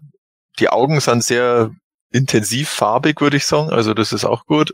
Also was mich wundert, also auf, auf ein paar Bildern schaut so aus, als hätte er einen Haltesteg oder irgendwas hinten fürs Schwert und auf, auf anderen Bildern schaut es dann wieder nicht so aus. Also man, es gibt leider kein Bild komplett von der Rückseite, sondern nur so im Halbwinkel. Und deswegen ist das irgendwie noch ein bisschen unklar. Das fände ich schon gut, wenn der hinten so ein, so ein Haltesteg hätte für, für das Schwert. Ähm, mal wenn nicht, dann geht die Welt nicht unter, aber wäre natürlich gut. Wo ich noch äh, drauf gespannt bin, ist, wie sich das Kopfteil bewegt. Also ob das irgendwie rastet oder ob es äh, ganz frei drehbar ist. Dass es dann auch schief oder so in der Verpackung sei, weil das ist ja auch immer für Mock-Sammler ein Graus, wenn der dann kein Auge vorn hat. Ähm, und natürlich auch viel Spaß beim Varianten kaufen, wenn jedes Auge einmal vorn sein muss, wie ja. bei Many Faces seine Gesichter. Ist ja nicht, mein Problem ist das ja nicht, ich packe ja aus, ich konnte es ja dann machen, äh, dass ich es einfach nach vorn drehe, was ich haben will. Aber da, da bin ich eben gespannt drauf, ob sich so locker durchtrat, weil ich glaube, das war beim Vintage äh, Tree Clubs war das relativ locker. Ja, total, auch bei der Commemorative Version, das ja. äh, musst du nur anpusten schon drehen. Mhm, genau. Und, und die, ich glaube, äh, 2000X und eben Classics, die waren natürlich deutlich ähm, fester. Schauen wir mal, wie sie das da gelöst haben. Naja, ich, ich vermute mal, dass der Visor dieses Mal nicht so ganz leicht drehbar mhm. ist, sondern dass der einfach bewegt werden kann, aber ansonsten relativ fest sitzen wird, so dass er nicht dauernd verrutscht. Aber persönlich fände ich es irgendwo geil, wenn Treeclops als Deluxe-Figur erschienen wäre und dann hätten sie ein Action-Feature eingebaut, dass du auf den, Klo auf den Kopf so einen Knopf drückst und dann wie bei diesen Kreiseln für Kinder dreht sich dieser Ring total. und dann kommt immer zufällig bleibt er uns stehen sozusagen. Ja, genau, so ah. nach Prinzip. Sehr gut. Okay, Sammler wären ausgerastet, aber allein für den Gag hätte ich das so witzig gefunden. Hm. Also Sepp, ich, ich bin vollkommen bei dir. Äh, Triklops zählt auch zu einer meiner Lieblingsfiguren. Ich kann dir ehrlich gesagt aber gar nicht genau sagen, warum eigentlich. Ich, äh, die, weil die Figur ist eigentlich, sage ich mal, nichts Besonderes, mal abgesehen von dem von dem Visor. Ähm, da gibt's ganz andere Figuren mit, mit mehr Action-Features oder besseren Action-Features, aber es ist irgendwie eine coole Sau. Ich weiß ehrlich gesagt nicht warum. Ähm, das ist einfach schlichtweg Triklops. Gordon, was sagst du? Ja, es ist einfach ein gutes Design, ne? Es, ist halt einfach was Besonderes. Es ist einer der Bad Guys, die dann auch äh, zwar menschlich und trotzdem irgendwie fremd wirken. Das, das hat, hat einfach was. Ähm, ich fand auch, er war immer in den Serien etc. ganz gut dargestellt, so nicht so ein Obertrottel wie viele andere. Das, äh, glaube ich, hat auch noch ein Stück weit irgendwie zu ihm beigetragen. Ich mag die Figur, also die sieht gut aus. Ähm, ja, ich kann äh, die Kritik von Sepp verstehen, ähm, aber wie er ja schon richtig sagte, Vintage Sammlern wird das gefallen. Und äh, hier hat man, finde ich, nicht, nicht viel, nicht viel verborgt, äh, um nicht zu sagen gar nichts. Ähm, das ist halt einfach eine Oldschool-Figur, die auf neuem Design basiert und das ist äh, also mit Gelenken etc. und das finde ich vollkommen in Ordnung. Also äh, passt für mich soweit. Ähm, ist für mich bisher eine der äh, am meisten gelungenen äh, Origins-Figuren. Ja, vielleicht, äh, Manuel, wenn du schon sagst, du kannst dir das gar nicht so gut verständlich machen. Ich stimme mit Gordon natürlich überein. Ist einfach ein cooles Design. Aber Manuel, vielleicht bist du da ähnlich wie ich getriggert worden durch die Hörspiele. Also gerade in die Folge Todestor hat, glaube ich, für mich sehr stark dazu beigetragen, dass Triklop sich bei mir fest verankert hat als ziemlich coole Socke. Mhm. Das kann, das kann durchaus sein. Da gebe ich dir vollkommen recht. Das ist einmal so einer seiner Glanzrollen, glaube ich, im Todestor. Ähm, allein diese Szene da mit, äh, mit Man at Arms, das ist schon sehr ikonisch. Aber man darf natürlich auch nicht außer Acht lassen, in Filmation war ja auch sehr präsent. Äh, einer der, der Hauptcharaktere, die ähm, nicht in jeder Folge dabei waren, aber sie waren zumindest oft mit dabei. Und auch da muss ich sagen, ähm, gut, das Design weicht ein bisschen ab, aber auch da weiß ich überzeugend. Also das war diese die Darstellung. Ich weiß gar nicht in, in, in welchem Teil des, des Filmation Cartoons oder was ein besonderes Intro weiß ich gar nicht mehr so genau, wo ähm, Skeletor seine Krieger vorstellt, wo da ja das ist Merman, der Beherrscher der Meere und bla bli und blub und dann kommt irgendwann halt auch Triklops wie man, wie er dann sein Auge dann da dreht und dann man erkennt, dass er diese Röntgenstrahlen da hat und sonst irgendwie sowas. Alles das hat irgendwie schon bei mir ist schon irgendwie, weiß ich nicht, ins Hirn eingebrannt. Also ja. Ist ein ganz besonderer äh, Charakter. Ja, das ist ja die er erste Folge sozusagen, oder? Diamant, Diamant des Verschwindens ist das, oder? Dann war, ja, dann war das das als besonderes Intro, glaube ich, oder Teil des Teil der der Folge, glaube ich sogar dann. Ja, ja, ja. ja. Dann würde das ja umso besser passen, wenn sie es als Deluxe-Figur gemacht hätten mit dem Action-Feature, das ich vorhin genannt habe. Oder, oder so ein Felsen, den er verschwinden lassen, Co. dann dabei. Wo dahinter, ja. wo dahinter irgendwas steht, weil er konnte ja nicht einfach rumgehen und schauen, sondern er muss den Felsen verschwinden. Ja, oh, da, gab's, da gab's auch immer bei Superman-Figuren so äh, Features, wenn Superman seinen Röntgenblick eingesetzt hat, dann gab's dann so ein Tresor und da hast du ein Sichtfenster gehabt, das irgendwie nur ganz bildschig war und dann hast du einen Hebel runtergedrückt, wodurch du dann das Innere vom Tresor vermeintlich gesehen hast. Also im Grunde war das halt, äh, dass du dann Bildschärfer gesehen hast ja, und das sollte Supermans Röntgenblick simulieren. Das könnte man natürlich auch mit mit Tree-Clubs machen. Aber ja, da kommt er jetzt als Basic-Figur, da bin ich auch schon zufrieden. Ja. nee, sehr schön. Ich freue mich drauf. Ähm, wir gehen weiter äh, zur nächsten Neuigkeit und die betrifft äh, ja unser fast schon unser allseits beliebtes Thema Fields of Eternia. Wir haben in den vergangenen Podcast-Folgen schon immer wieder mal äh, drüber gesprochen. Natürlich auch um die, ähm, ähm, wie, wie drücke ich es am besten jetzt aus, Mini-Statuen, die jetzt da separat ja da veröffentlicht worden sind in Form von ähm, He-Man und Battlecat, ähm, Skeletor, Panther und natürlich auch She-Ra auf Swiftwind. Und da gibt es jetzt dann letztendlich dann auch die vierte, aber ich glaube nicht letzte, korrigiere mich, wenn ich falsch stehe, ich glaube fünf sind angekündigt, ne? Ja. Äh, fünf Statuen. Also die vierte ist jetzt da dann veröffentlicht worden und da gibt es auch noch ein paar weitere Neuigkeiten, aber da gebe ich das Wort mal weiter an den Matthias. Ja, also wie manche schon gemutmaßt haben, ist jetzt die vierte Miniatur, die man im Vorfeld schon bestellen kann, ist der King Hiss oder King Hiss 3S und ohne I aus Lizenzgründen. ähm, der ist es aber eben auf einem Tyrannosaurus Rex und das ist natürlich schon ziemlich cool, dass sie da diesen äh, Preturnia-Bezug jetzt im Grunde in, in Miniatur gegossen haben. Und ja, der ist dadurch, dass er jetzt, glaube ich, wieder das Größte ist, nachdem Shearer auf Swiftwind erste Mal die Größte war, jetzt ist der der Größte. Ähm, der kostet jetzt auch 23 Dollar und wird ab 8. Februar verschickt. Ist, glaube ich, schon sehr gut verkauft. Also als ich das, als ich das letzte Mal geschaut habe, war er wirklich schon fast äh, auf, auf die Hälfte runter von seinen 2000 Exemplaren. Ähm, kann natürlich sein, dass da auch einige gewartet haben, äh, die Schüler zu bestellen und dann, wenn dann die andere Miniatur kommt, die versandkostentechnisch optimiert zu bestellen. Ja, aber ich finde, der schaut echt grandios aus ja, ist halt einfach ein Tyrannosaurus Rex. Das ist halt einfach ein cooles Tier. Das ist halt auch aus Jurassic Park. Diese Pose ist irgendwo so ikonisch ähm, mit diesen Metall. Da nur noch eine Toilette davor. Ja, und ein Anwalt, der drin sitzt. Ja. Genau. ähm, ja, also finde ich genial und dann so, ja, vielleicht ein bisschen ein weinendes Auge, so, oh schade, vielleicht hätte doch ein Classics Tyrannosaurus Rex auch rauskommen können, so in der Form. Und dann hätte mhm. man eine Reittür für King Hiss gehabt, aber, also, echt cool. Klar, 23 Dollar ist schon mal wieder eine Hausnummer, aber ist schon cool. Und ich bin auch gespannt, wie der von den Künstlern dann bemalt wird, weil da, da kann man einiges machen, glaube ich. Hm. Ja, gutes Stichwort. Also wir haben ja äh, die vorherigen beiden ähm, äh, Miniaturen, also äh, wie gesagt He-Man und Skeletor jeweils auch dem Reittier ähm, bemalen lassen. Ich glaube, ähm, ein Kollege von dir, Sepp, der das mehr oder weniger fachmännisch dann gemacht hat. Ähm, ma machen wir, das kann man soweit dann schon ein bisschen teasern. Sepp, werden wir das jetzt dann hier für die King Hiss samt Reittier auch machen? Ja, tatsächlich. Ich habe schon ein erstes Bild gesehen. Äh, er ist genauso wie ich im Moment zwar äh, sehr stark mit der Arbeit eingespannt, deswegen dauert es etwas länger, aber er sitzt schon an der Shewa-Miniatur dran Und sobald King Hiss kommt, da hat er schon gesagt, da geiert er richtig drauf, weil er ist ja nicht unbedingt der Masters-Fan, er kommt ja aus einer anderen Generation, die das nicht so miterlebt hat. Aber das Design, das äh, flasht ihn total und da hat er schon richtig, richtig Lust drauf, das zu bemalen. Ja, er heißt ja auch Rex Miniatures und hat einen Tyrannosaurus Rex im Logo, also das passt. Eben, ganz genau. Also, Also ich hoffe deswegen tatsächlich, dass wir mehrere Exemplare für ihn haben. Dann kann er eins in normalen Stil machen, sagen wir mal so, für das Video, das wir dann als Tutorial zeigen. Und dann eins, wo er den Tyrannosaurus dann in Lo seinem Logo-Design macht. cool. Oh, das ist cool. Sehr cool. Ähm, ja, äh, Matthias, äh, das war, glaube ich, aber nicht die einzige Neuigkeit äh, seitens Fields of Eternia, sondern da wurde, glaube ich, noch, ja, wie soll ich sagen, weiteres Spielmaterial veröffentlicht, oder?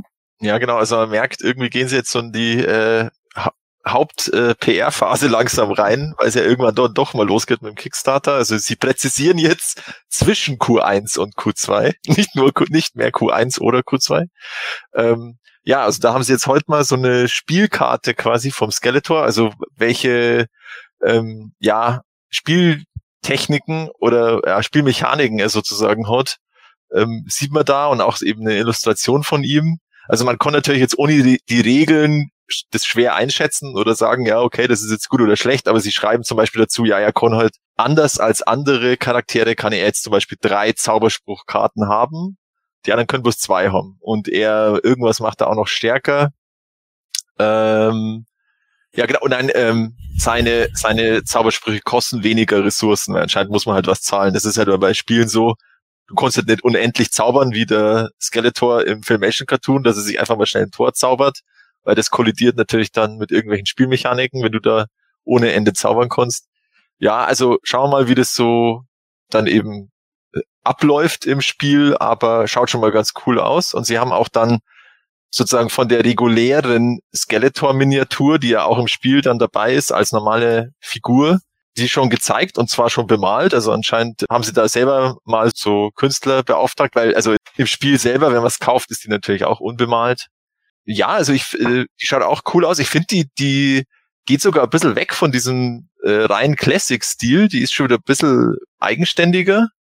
Und ähm, was tatsächlich jetzt da rausgekommen ist, also die ist äh, 43 Millimeter hoch und damit ist sie nicht ganz im Maßstab oder in einem anderen Maßstab als die Miniaturen auf ihren Reittieren. Also die haben unterschiedliche Maßstäbe.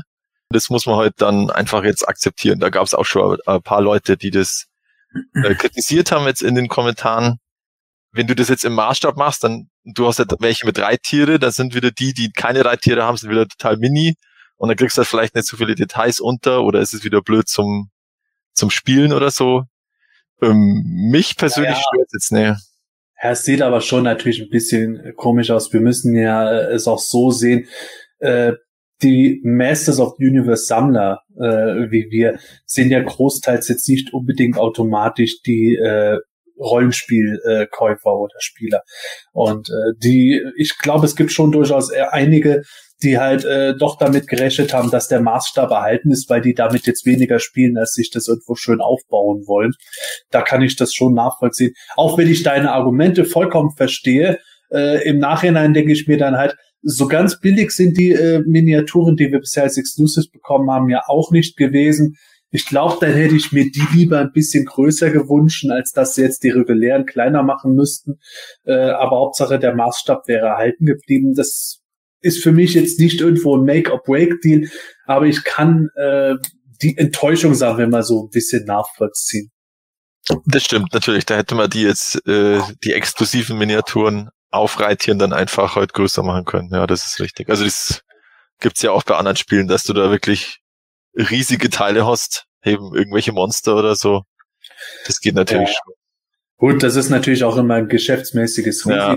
Die äh, Warhammer 40k-Käufer, äh, wie eben mein Arbeitskollege, äh, die haben dann natürlich auch ganz andere äh, Preissegmente. Die haben da ja teilweise riesige Giganten und äh, Fahrzeuge und alles, die ein Schweinegeld kosten, weil einfach die Fanbase das hergibt.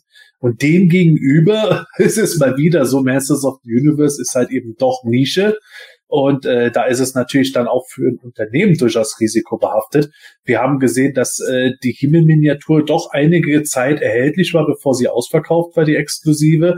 Und äh, wenn die dann noch größer und teurer gewesen wäre mit dem Battlecat zusammen, dann wäre die vielleicht noch schlechter weggegangen und es wäre alles von der Produktion bis zum Versand teurer gewesen. Das sind natürlich dann auch immer gewisse Kalkulationen, wo man dann sagt, äh, solange wir nicht wissen, dass wir eine große Käuferschaft haben, die uns das Zeug abnimmt, lieber ein bisschen kleiner. Ja, schauen wir mal. Vielleicht gibt's ja irgendwie noch einen Kickstarter-Perk, dass dann die Figuren im Maßstab sind oder so, keine Ahnung. Man weiß es nicht.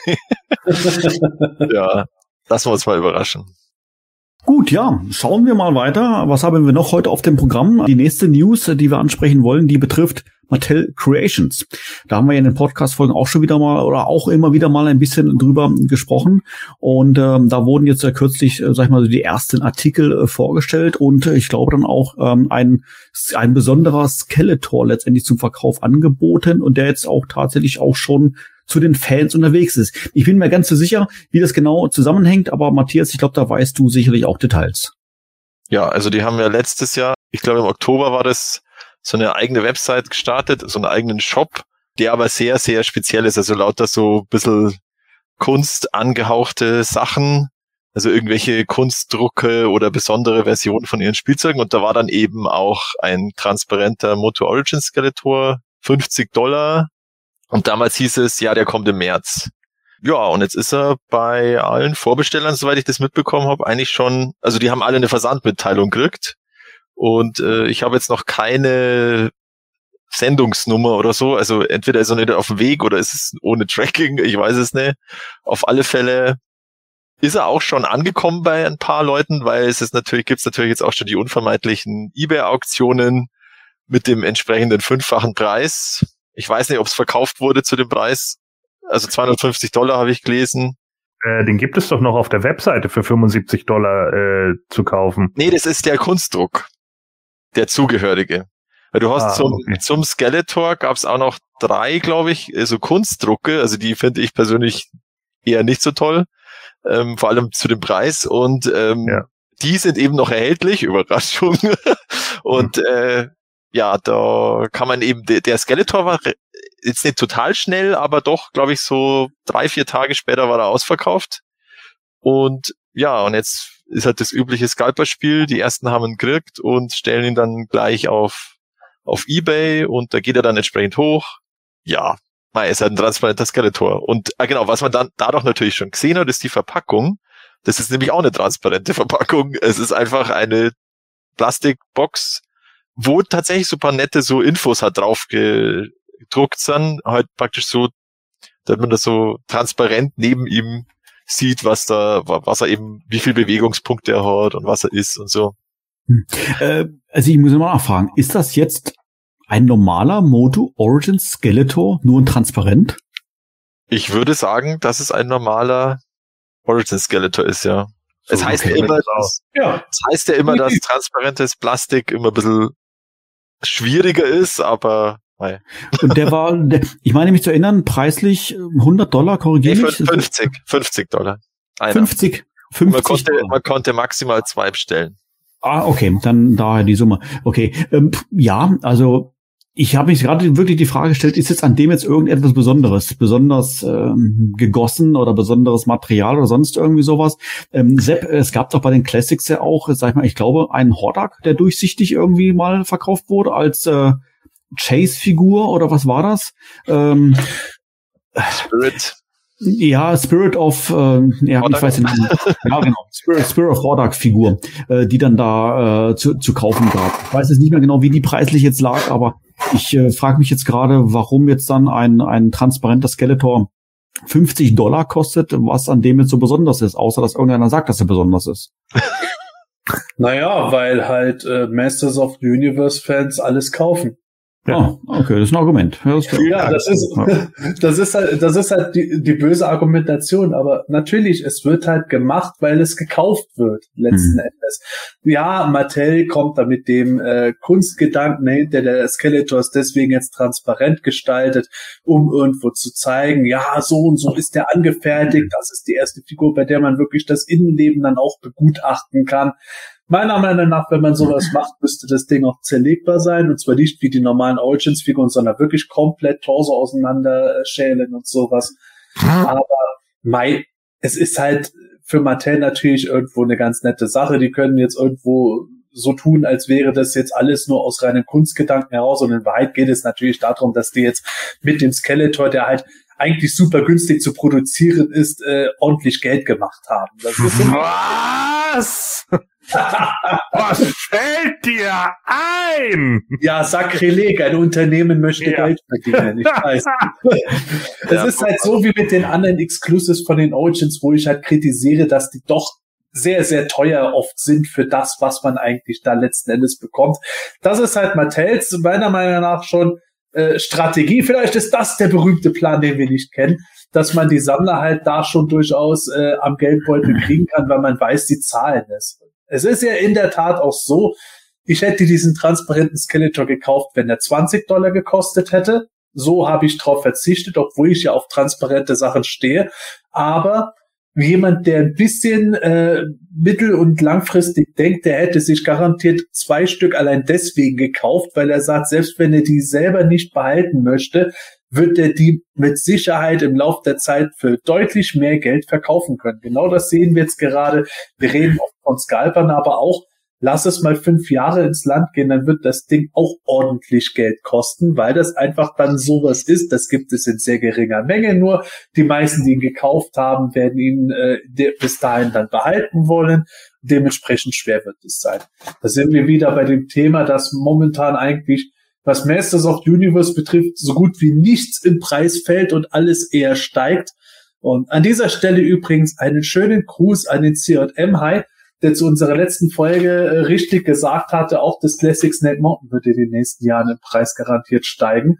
Äh, in der Tat glaube ich, dass wir mit dem zusammen mal ein komplettes Thema über ähm, die Preislage äh, bei den Masters machen können, denn das ist schon ganz interessant. Manuel hat ja gerade gefragt, was so besonders daran ist. Ja, es ist besonders dumm, Manuel. Es ist besonders dumm. Also äh, es ist wieder genau das, ja. Es ist letzten Endes es ist einfach unglaublich billig gemacht so und äh, mir geht's ja ähnlich wie dem Sepp. Ich stehe ja normalerweise auf solche Figuren, die irgendwie durchsichtig sind, aber äh, an, anhand dieses ganzen Projekts sieht man doch schon wieder, dass das alles eigentlich nur Blödsinn ist. Normalerweise hat Mattel Creations irgendwie angefangen zu sagen, ja, wir machen da irgendwie so eine Zeitspanne von Mattel und wir zeigen, dass wir ja so und so viele Sachen hatten und deswegen bringen wir auch diese Prototyp Barbie raus in durchsichtig, die von vor 100 Jahren gefühlt so, ne, die nämlich aussieht wie die erste. Und da habe ich schon, ich glaube, ich habe es im damaligen Podcast, wo wir über den Skeletor gesprochen haben, habe ich noch gesagt, ja, wenn sie dann den originalen Skeletor genommen hätten, ne, den aus den 80ern, dann hätte ich das irgendwie ja noch so hingenommen. Dann hätte ich gesagt, okay, äh, das passt für mich, weil das war tatsächlich zu der Zeit, das war die Toyline, die wirklich Geld gebracht hat, so, und deswegen macht ihr das. Aber nee, man nimmt einfach den billigen Weg, so. Man nimmt den mit dem Origins-Kopf, man packt den einfach nur irgendwie zusammen, stellt den dann in so eine unglaublich langweilige Verpackung, wie ich finde, und kotzt den dann raus. Und ja, wie es dann eben so ist, die Leute kaufen das, weil steht ja Masters drauf oder Mattel oder keine Ahnung. Und jetzt geht das Ding natürlich bei eBay hoch. Das ist ja vollkommen klar, weil es eben limitiert ist und Leute da wieder nicht drangekommen sind oder es nicht mitbekommen haben oder oder oder. Und dann war der eben nur drei Tage online und dann hat man sich gedacht, na toll, jetzt habe ich ihn nicht gekriegt. Nichtsdestotrotz stehen die meisten Auktionen, die ihn für 250 oder mehr haben, auch genau da seit Wochen. Denn ich beobachte den Markt auch immer wieder. Das heißt also, die Leute wollen ihn für das Geld verkaufen und sie werden ihn nicht los. Im Moment läuft einer bei 180 und der wird wahrscheinlich für den Preis bis zu um, die, um und bei 200 wahrscheinlich auslaufen. Mhm. Und das ist es dann. So. Das ist natürlich trotzdem der vierfache Preis und ich sehe das auch nicht, aber ich habe ja auch von vornherein gesagt, ich werde die Origins nicht sammeln und ich glaube, ich werde auch nicht damit anfangen und da werde ich mir natürlich auch nicht den transparenten Skeletor dazu holen. Aber also ganz ehrlich, Mattel, nee, das ist einfach nur eine ganz, ganz, ganz billige Nullnummer, um äh, möglichst kostengünstig noch irgendwie Kohle zu machen und wir nennen das dann Kunst. Kunst! Kunst! Ja, genau. Danke, Gonzo. Da fällt mir ein, wir haben gar nicht über diesen Künstler geredet mit seinem gigantischen Windelschiemen und Matsaki oder Matsaki. Ja. Ich glaube, da, ich glaube, das lassen wir auch lieber, sonst wieder den Rahmen. Ja, und vor, also ich glaube schon, dass dann ziemlich einen Hintergrund gibt. Also ich habe da, da gibt's ja wirklich eine Geschichte, warum er das jetzt so gemacht hat, aber ich habe es mir tatsächlich einfach nicht durchgelesen. Mich interessiert das, so wie der ist, das gefällt mir halt überhaupt nicht, dieser Battlecat und He-Man da in, in Riesenmaßstab und darum. Der war zwar auch innerhalb kürzester Zeit natürlich ausverkauft, also weil wahrscheinlich war die Auflage irgendwie zehn Stück oder so, was weiß ich. Hm. Aber ja. Der hat einfach He-Man und Battlecat in groß rausgebracht, oder was? Ja, das ist so ein, ich glaube, das ist Giants Maßstab ungefähr, würde ich sagen. Also Battlecat und He-Man. Ja, ja, Moment. Es gibt also er hat die diese Vintage-Formen irgendwie in riesengroß gemacht. Ich glaube, in Lebensgröße gibt es da irgendwo eine Ausstellung. In ja. einer sehr eigenartigen Bemalung, die irgendwie aussieht wie irgendwie Graffiti, das halt verlaufen ist oder so.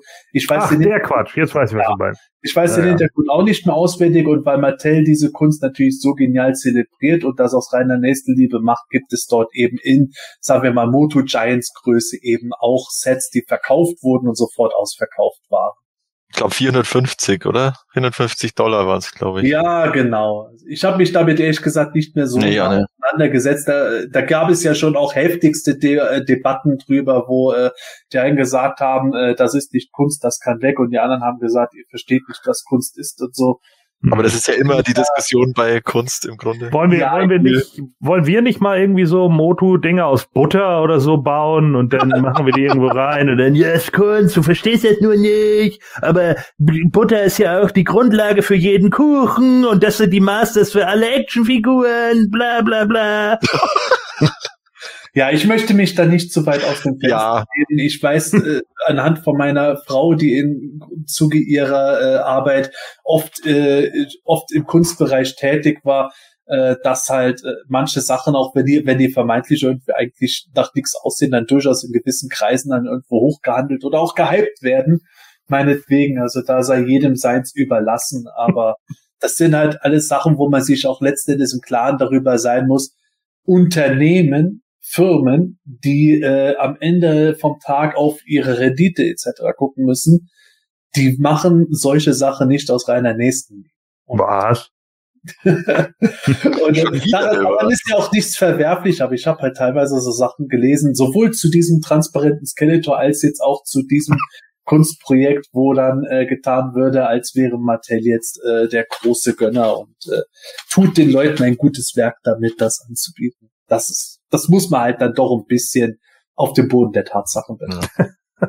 Ich bin auch insgesamt jetzt von dem Mattel Creations, gut, das gibt's jetzt erst seit Oktober, aber ich finde es, man erkennt nicht genau, was sie jetzt damit eigentlich wollen. Also es war am Anfang gro äh, relativ groß angekündigt und sie hatten ja auch diesen ewig langen Countdown, irgendwie ein halbes Jahr oder so, äh, dass dann diese Website kommt und also also bisher ja, wir hatten ja alle gedacht, dass es sowas wie Hasbro, Hasbro Puls wird. Ja, genau. Wo wir dann eben nicht die äh, Star Wars Sailbark für viel Geld kriegen oder den Unicron, den gigantisch groß oder den Marvel Sentinel, sondern eben Marvel äh, Mattel Produkte, wo dann halt irgendwie eine super mega Special Barbie mal rauskommt in dem in dem einen Zeitraum und dann käme vielleicht auch was von Motu raus, wo wir dann schon spekuliert haben, kommt da jetzt vielleicht irgendein Classics-Artikel oder eine ganze Classics-Reihe raus, weil das jetzt irgendwo Mattels Sammlersparte wird.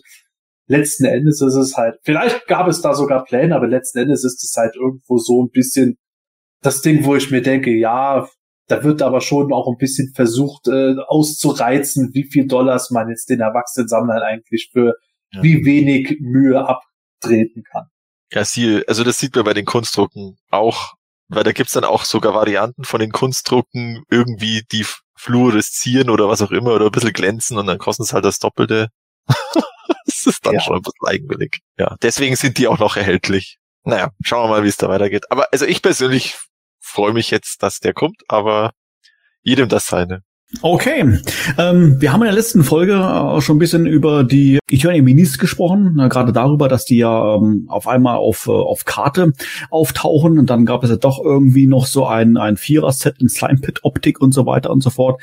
Ähm, irgendwie scheinen die News über diese Minifiguren nicht abzubrechen. Ähm, Sepp, da ist vor kurzem ein Foto aufgetaucht, das letztendlich Minifiguren zeigt, die wir bislang noch gar nicht gesehen haben. Kannst du darüber irgendwas berichten? Nö. also, das ist jetzt die Kurzversion von, ich habe keine Ahnung, was das genau ist. Es ist kurios gewesen. Ich habe zum ersten Mal davon gehört, dass dieses Bild auf äh, heman.org gepostet wurde. Da gäbe es äh, von Prototypen über Testshots was zu sehen.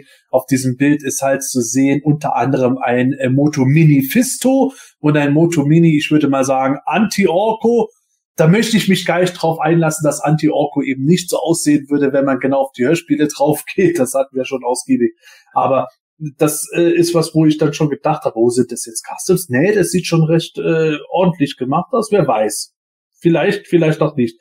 Aber das besonders Spannende ist, bei diesen Figuren stehen auch ein Ripley, ein Beastman und ein Skeletor. Aber nicht so, wie man sie kennt und wie man sie bei den Moto Minis erwarten würde, sondern der Ripley sieht sehr Cyborg-artig aus. Also der hat mir irgendwie so silberne Rüstung, ein bisschen einen komischen Kragen und äh, der hat auch irgendwie am Kopf scheinbar irgendwie so eine Art entweder einen Augenschutz an einem Auge oder ein Cyborg-Auge dran. Beastman scheint irgendwo noch nicht so ganz bemalt zu sein, vielleicht aber doch. Auf jeden Fall hat er irgendwie sich seinen Bart lang wachsen lassen und hat da so Wikingermäßig drei Bärte draus geflochten. Und Skeletor wiederum hat ein ganz eigentümliches Design mit einem großen Helm, den er aufhat, aber nicht vom äh, Kinofilm als God Skeletor, sondern ein violetter Helm mit Hörnern, der an äh, unter anderem so ältere Filmdesigns erinnert oder an die Comic-Serie, die mal vor einigen Jahren erschienen ist. Also das ist sehr eigenartig. Und jetzt ist halt natürlich die große Frage, was hat es damit auf sich? Natürlich könnten das jetzt Customs sein. Äh, kann man nicht hundertprozentig ausschließen. Aber das Interessante ist, auf human.org wurde dieses Bild relativ schnell wieder gelöscht. Jetzt vergisst das Internet ja nichts. Dementsprechend konnten wir dieses Bild trotzdem sehen. Und traditionsgemäß, wenn auf human.org etwas gelöscht wird, das nicht gegen eine Richtlinie verstößt wie sexuelle Inhalte oder beleidigende Inhalte, dann ist meistens irgendwas dran, dass da was Legitimes gezeigt wurde, das noch nicht gesehen werden sollte und äh, der rechte Inhaber hat darum gebeten, dass das entfernt wird. Kann jetzt hier auch was anderes sein, aber ich würde mal spekulieren, dass bei diesem Bild Sachen gezeigt wurden, die tatsächlich geplant sind zumindest, aber noch nicht gesehen werden sollten. Und da ist das Interessante bei diesen neuen Designs von wirklich Skeletor und Beastman. Das könnte jetzt natürlich auf einer der kommenden Netflix-Serien basieren, denn ich glaube, es ist immer noch der Plan, dass zumindest eine von den beiden dieses Jahr on air gehen soll. Aber ich glaube jetzt nicht, dass das Revelation ist, sondern wenn dann diese andere, diese He-Man and Masters of the Universe, also die Animationsserie für Kinder. Ja, das ist das Interessante. Ich kann mir auch vorstellen, dass es die CGI-Serie ist, weil wir da schon, wir haben nicht viel gesehen, aber wir haben eine Silhouette von He-Man gesehen, wo wir wussten, das Design sowohl vom Schwert als auch von seiner Rüstung ist verändert. Dazu könnte das durchaus passen. Bei Revelations heißt es bisher, dass die schon sehr klassische Designs haben sollen mit so kleinen Tweaks, dass auch mal jemand vielleicht andere Klamotten trägt, das innerhalb der Story aber einen Sinn macht. Es könnte für beides passen, aber mein Gefühl würde mir jetzt auch eher sagen, dass es die CGI-Serie sein kann. Und jetzt kommt ihr. Ja, also äh, mich hat das total überrascht, das Brüdel. Also ich habe das überhaupt nicht mitbekommen. Ich habe es dann auch erst gesehen, wo es bei PE äh, gepostet wurde. Ich, ich äh, sammle jetzt ja die, die Minis nimmer. Ich habe ja nur, nur, nur kurz die erste Wave gehabt. Ja, schauen soweit ganz in Ordnung aus. Wäre halt cool, wenn da quasi, also dieser Whiplash zum Beispiel, der gefällt mir auch, der darf dann gern auch bei anderen Serien rauskommen, zum Beispiel Masterverse oder so. Aber ja, ist natürlich jetzt ein bisschen so Streisand-Effekt, wenn das dann wieder gelöscht wird, weil dann, aho, wenn was gelöscht wird, dann muss es ja echt sein. Ja, bin gespannt. Also, also ich werde jetzt deswegen nicht bei den Minis wieder einsteigen, aber interessant. ich sehe gerade auch auf dem Bild bei manchen Figuren, wir sehen da auch eine klassische Evelyn und einen Merman noch. Ja. Die haben so Plastikfolien, wo die äh, Waffen scheinbar eingepackt sind, mhm. so wie wir es von den Eternia Minis ja kennen. Äh, auch das wäre wieder für mich ein Hinweis, dass an diesen Designs schon was dran ist. Ja. Und äh, ja, ist interessant. Auch wenn ich nicht so der Fan davon bin, wenn Skeletor einen Hörnerhelm trägt. Das ist für mich so als Special Look ganz interessant, aber nicht als Standard Look. Äh, also es könnte theoretisch aber möglich sein, dass es jetzt irgendwelche Customs sind. Rein theoretisch ist es möglich. Es sieht Okay. nur sehr legitim aus, wenn ich Hm. mir das so angucke. Und es wäre auch überraschend, warum sollte dieses Ding gelöscht sein und ist dann nicht irgendwo anders, entweder auf Female.org oder Social Media aufgetaucht, wo dann einer dann sagt, ja, guck mal hier, ich habe mir neue Designs ausgedacht und habe das über die Eternia Minis gemacht. Weil Mhm. traditionell Customizer wollen ja, dass ihr Zeug gesehen wird und Ja, ja, wollen dafür natürlich auch Anerkennung bekommen. Also warum sollte das so stillschweigend irgendwo verschwinden? Tja, Und Stratos gab es bislang nicht bei den Eternia Minis, oder? Ja, richtig. Äh, Stratos gab es jetzt auch noch nicht äh, bei den Minis, außer äh, in den Matty Collector Two Packs. Deswegen ist es für mich in diesem Bild manchmal so, auch den Merman, den habe ich nicht sofort eingeordnet als im Grunde neuen Reveal, weil auch Merman schon mal früher bei Matty Collector erschienen ist. Die werden ja teilweise jetzt äh, nachproduziert und mit ganz neuen Figuren gemixt. Und der Stratos, der schon erschienen ist, war der auch äh, rot-blau oder war der umgedreht von Farbgebung her? Der war auch so wie auf diesem Bild rote Flügel, blaue Weste, Okay. aber der war natürlich aufwendiger bemalt. Ja, okay. Da bleibt es natürlich ebenso ebenso spannend ähm, ähm, bei den Minifiguren. Ich glaube, da gibt es jetzt ja einige Punkte, wo wir uns noch nicht ganz sicher sind, wie wird es damit weitergehen. Wir haben es ja schon angesprochen gehabt mit äh, Karte, ohne Karte, Blindboxen, äh, Blindboxen, ja, nein. Äh, dann diese Slime Pit Viererbox, die die dann äh, auch schon sichtbar war, wo wir darüber in der letzten Folge dann gesprochen haben. Jetzt natürlich diese ominösen Minifiguren, äh, wo nicht sicher ist, wo die herkommen, wer dahinter steckt, etc. etc. Ja, die Zeit wird's äh, zeigen und ähm, ja, wir sind mal gespannt, wie es an dieser Stelle dann auch weiter geht. Gut, ja, vielleicht, wir hatten es ja gerade schon gesagt gehabt, sind es ja hier, ist es ja irgendein Custom, ähm, vielleicht auch nicht. Ähm, allerdings äh, bringt uns das Thema Custom jetzt zu unserer nächsten News, quasi zu Fanmade, ähm, denn ähm, es kursierte im Internet bereits oder schon seit relativ langer Zeit eine, ähm, ja, wie soll ich es mal sagen, eine, eine Fortsetzung des äh, Filmation Cartoons äh, innerhalb einer, einer Folge. Und ähm, ich glaube, wenn ich, bin mir ganz sicher beim Titel, äh, Faker Returns, glaube ich, äh, soll der Titel sein. The, the Return of Baker. The Return of Faker. Und ähm, hinter diesem Projekt steht, äh, steckt niemand geringer als Buster Toons. Und äh, zu diesem Projekt gibt es da jetzt auch neue ähm, Entwicklungen.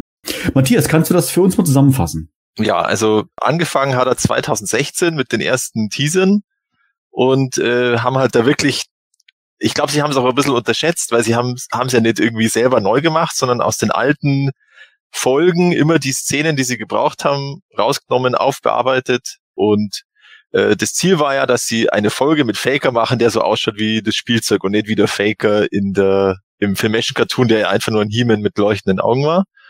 Und da haben sie eben drei Jahre lang wirklich ähm, in riesengroßer Eigenarbeit äh, rumgeschnippelt und dann wollten sie es auf der PowerCon 2019 Weltuhr aufführen. Und dann hat eine, ein Monat davor äh, hat ihn dann NBC Universal äh, dicht gemacht und gesagt, nö, das dürft ihr nicht, äh, weil das uns gehört und ja, das hing dann wahrscheinlich damit zusammen, dass halt Revelation und das ganze Zeug da ja schon in Vorbereitung war. Auf alle Fälle war es dann auf Eis und er hat auch alle ähm, Trailer und Ausschnitte und alles, das, das eben online schon verfügbar war, hat er alles halt löschen müssen. Und seitdem hieß es immer nur wieder, ja, er kann nichts dazu sagen, es liegt auf Eis, aber vielleicht, vielleicht, vielleicht. Und jetzt heute kam eben ein Post von dem äh, Rob McCallum, das ist einer von denen, die diese Power of Grayskull Doku gemacht haben. Äh, die wurde ja auch per Kickstarter äh, finanziert und ist mittlerweile auf Netflix. Ja, die ist auch ganz gut. Die ähm, kann man sich mal anschauen. Ist, ist, hinten raus ein bisschen langatmig, aber das ist ein anderes Thema. Auf alle Fälle ähm, will der jetzt auch wieder eine Kickstarter-Aktion machen. Und zwar eine Dokumentation mit dem Namen Faking Filmation und hat dazu ein Video online gestellt, wo er den James Etok kurz interviewt. Ja, da gibt's doch diesen Return of Faker und ah ja, so war das. Ja, deswegen kannst du nicht äh, vorführen, aber gäbe es da nicht eine Möglichkeit oder wie wär's denn mit einer Dokumentation oder irgendwie so, so leicht angedeutet und dann äh, ist das Video aus und dann kommt ja Faking Filmation äh, Kickstarter coming soon. Und jetzt ist natürlich die Hypothese, sage ich mal, dass sie es irgendwie probieren wollen, dann Schlupfloch zu finden, diese Folge doch noch zu veröffentlichen, halt irgendwie über, wir machen eine Dokumentation über, wie man einen Filmation Cartoon selber machen kann oder so vielleicht, ich weiß es nicht. Ja, also ich bin gespannt. Ist halt wieder Kickstarter, das ist immer, kannst immer sagen, okay, wenn irgendwann der Kickstarter losgeht, dann vielleicht ein Jahr später kommt's dann. Also das ist, da ist da auch wieder Wartezeit gefragt. Aber ja, ich werde es auf alle Fälle verfolgen und dann relativ wahrscheinlich auch unterstützen. Ja, tatsächlich war das auch mein erster Gedanke, als ich das just heute vor unserer Aufnahme äh, von dir erfahren habe, dass es äh, scheinbar irgendwie in Planung ist, dass ich gedacht habe, aha, die versuchen jetzt den Doku-Weg zu gehen, damit sie ihre Folge, zumindest soweit die Folge fortgeschritten ist, äh, innerhalb dieser Dokumentation dann vorführen können. Wenn das so funktioniert, ohne dass jemand denen doch ans Bein pinkelt, ist es natürlich eine sehr, sehr clevere Methode, das zu machen.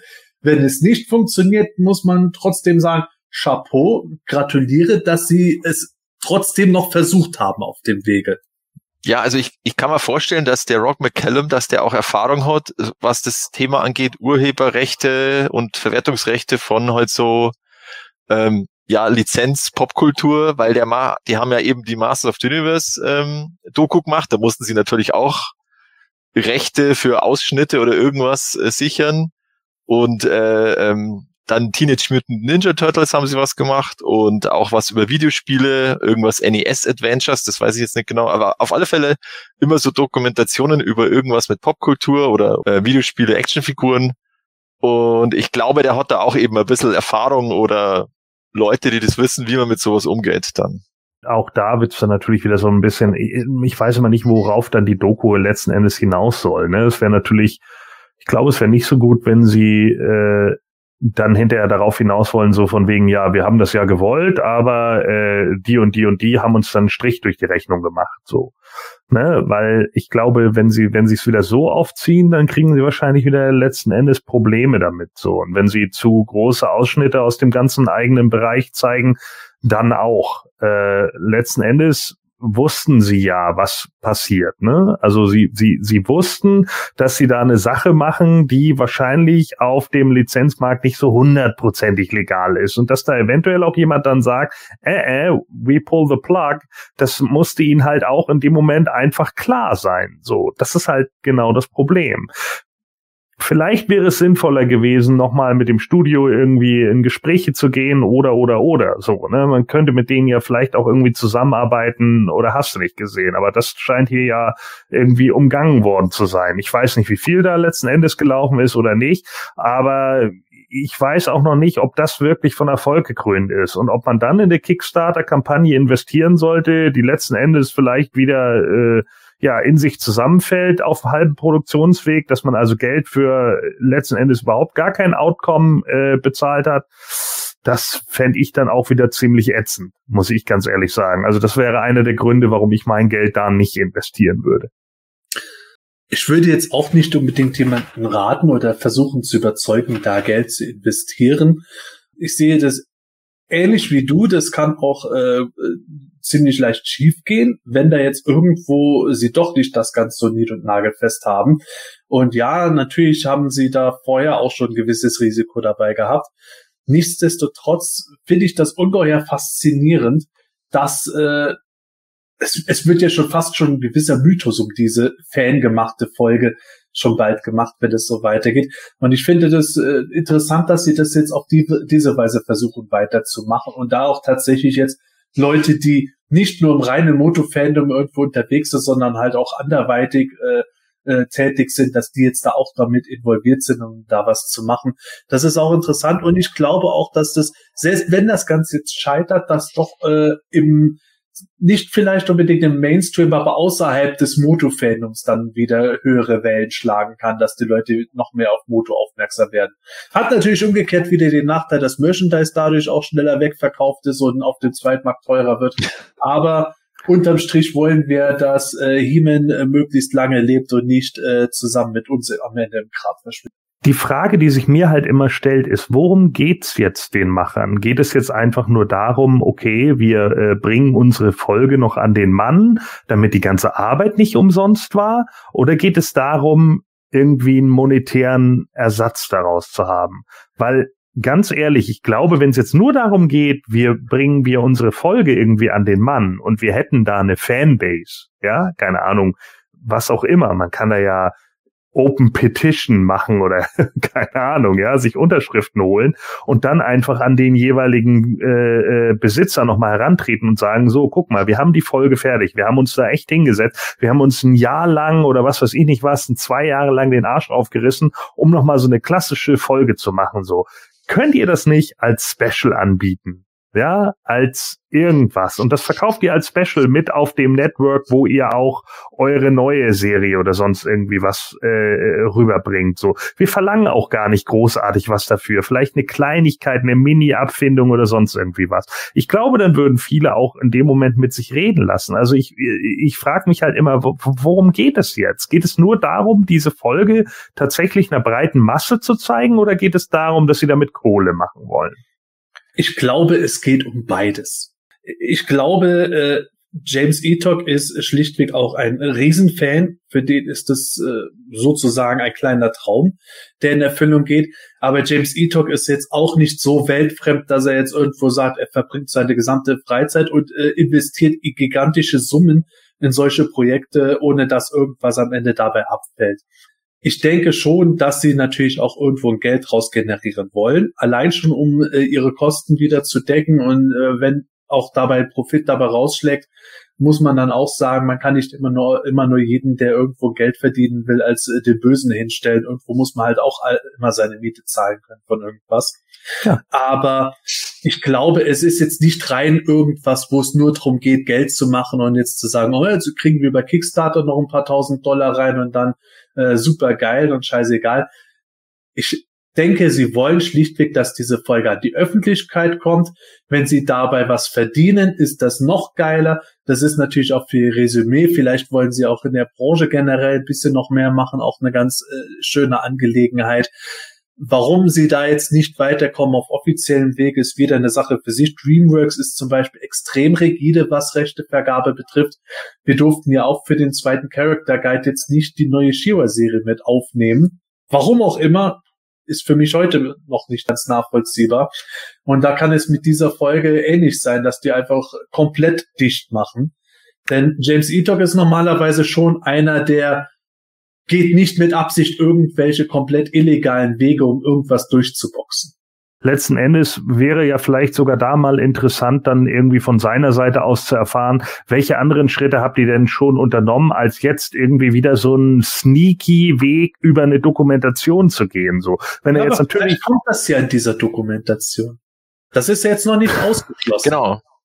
Also für mich ist es halt e-, eher so, äh, wenn jetzt E-Talk irgendwie gesagt hätte, beispielsweise, yo, das ist jetzt der letzte Weg, wie wir diese Folge noch irgendwie äh, rüberbringen können. So, ne? Wir haben alles versucht und wenn das jetzt so wie gewesen wäre wie bei eurem Comic Guide, dass irgendwie der Vertreiber sagt, nö, wollen wir auf gar keinen Fall oder keine Ahnung, dann äh, ist das vielleicht so der letzte Weg. Bei den anderen Sachen, ich kann das ja wie gesagt vollkommen nachvollziehen, wenn man irgendwie sagt, ja, ich möchte, äh, wir, wir, wir möchten unsere Produktionskosten wieder raushaben, damit wir da nicht mit kompletten Minus rausgehen und so. Das kann ich alles nachvollziehen. Aber da würde ich dann vielleicht sogar eher erstmal den Weg wählen, die nochmal anzuschreiben und denen das zu zeigen und zu sagen, Mensch, wir haben das und das und das gemacht, bringt das doch mal irgendwie als ein Special oder so. Wir haben da auch ein Backup von der Community, die möchten das alle sehen. Das hat doch irgendwie einen Grund und wir wollen hier ja auch keinen anderen Weg gehen, keinen illegalen Weg. Das tut doch nicht Not. So, ja, und äh, damit könnte man äh, bestimmt was Tolles machen. Ihr hättet sicherlich auch Leute, die sich das angucken und es geht hier nur darum, unsere Produktionskosten zu, zu decken und sonst gar nichts. Wenn das alles abgelehnt wurde, dann ist das ja auch in Ordnung. So, ne, wenn er da einfach wirklich, er muss es ja nicht Schritt für Schritt erklären, sondern einfach nur im Vorfeld zu sagen, äh, wir haben versucht, einen öffentlichen Weg zu gehen, das ging nicht, deswegen ist die Dokumentation jetzt unser letzter Weg, um irgendwie zu schaffen, diese Folge hier äh, an euch ranzubringen. Ich glaube, dann würden auch noch viel mehr Leute sagen, ja, okay, sonst habe ich überhaupt gar keine Chance mehr, diese Folge irgendwie zu sehen. Also äh, unterstütze ich das mal. Aber so weiß ich nicht. Äh, ich persönlich zum Beispiel denke jetzt irgendwie noch so, äh, gibt's nicht noch vielleicht zwei, drei andere Wege, bevor man jetzt gleich so einen Weg wählt? Ja, ich verstehe vollkommen, was du meinst. Habe ich absolutes Verständnis für. Ähm, ich verstehe auch jeden, der auf die gleiche Weise denkt, bei James E. Talk ist es bei mir tatsächlich so, dass ich dem gewissermaßen der Hinsicht einen Vertrauensvorschuss geben würde, es, es ist ein bisschen banal ausgedrückt, aber sagen wir so, ich habe ihn kennengelernt als einen der Guten, der jetzt nicht mit irgendwas hinterm Berg halten würde oder irgendwas nicht versucht hätte, um äh, weitere Wege zu gehen. Aber natürlich, rein theoretisch, beziehungsweise es ist durchaus möglich, dass du auch recht hast und sagst, ja, ist doch irgendwo ein bisschen äh, shady dabei. Sie hätten noch was anderes machen können. Muss man letzten Endes mal abwarten, was aus dieser ganzen Sache draus wird. Erst dann können wir schlau darüber urteilen. Gut. Okay, ja, äh, eine News haben wir tatsächlich noch im Gepäck. Dann wären wir für die heutige Ausgabe somit dann auch schon durch. Und, schon? Äh, schon, ja, ist unfassbar. Ich kann es kaum glauben. Die Folge war heute extrem kurz mal wieder. Entschuldigung an dieser Stelle hm. dafür. Ähm, aber wie gesagt, äh, ein paar Minuten gönnen wir uns jetzt hier noch äh, quasi, ähm, äh, dass wir hier überziehen, so wetten das mäßig. Und äh, zwar möchte ich hier noch die den Origins Battle Armor He-Man und Battle Armor Skeletor ansprechen, sowie von Mega Constructs den Battle Ram. Ja, das haben wir soweit eigentlich schon besprochen, aber die Neuigkeit dahingehend ist, die wurden jetzt ausgeliefert und äh, ja, der hat letztendlich ja quasi dann damit dann die ersten äh, deutschen Fans erreicht, oder Sepp? Ja, genau. Wir haben ja dazu auch schon Videos gebracht. Der Michael hatte ja mal ganz schnell äh, Videos gezeigt, als seine gekommen sind. Ich habe dann ein Unboxing gemacht von den Battle Armor Figuren und äh, ja, die Sachen kommen mir da, kommen jetzt Stück für Stück rein. Äh, ich glaube, im Februar kommen nächste Ladungen. Teilweise kommen die Sachen auch noch später, aber äh, immerhin überraschenderweise haben wir zumindest die Battle Armor Figuren und den Battle Ram schon da. Clamsham und Ramen zum Zeitpunkt dieser Aufnahme noch nicht. Die werden wohl aber auch nicht mehr lange auf sich warten lassen. Genauso wie meine nächsten Wrestling-Figuren. Aber das eigentlich Interessante ist nicht, dass diese Sachen jetzt erhältlich sind, sondern wir haben wieder mal Variantenwahn. Ach je. Äh, betreff Skeletor, He-Man, beiden oder was ist da?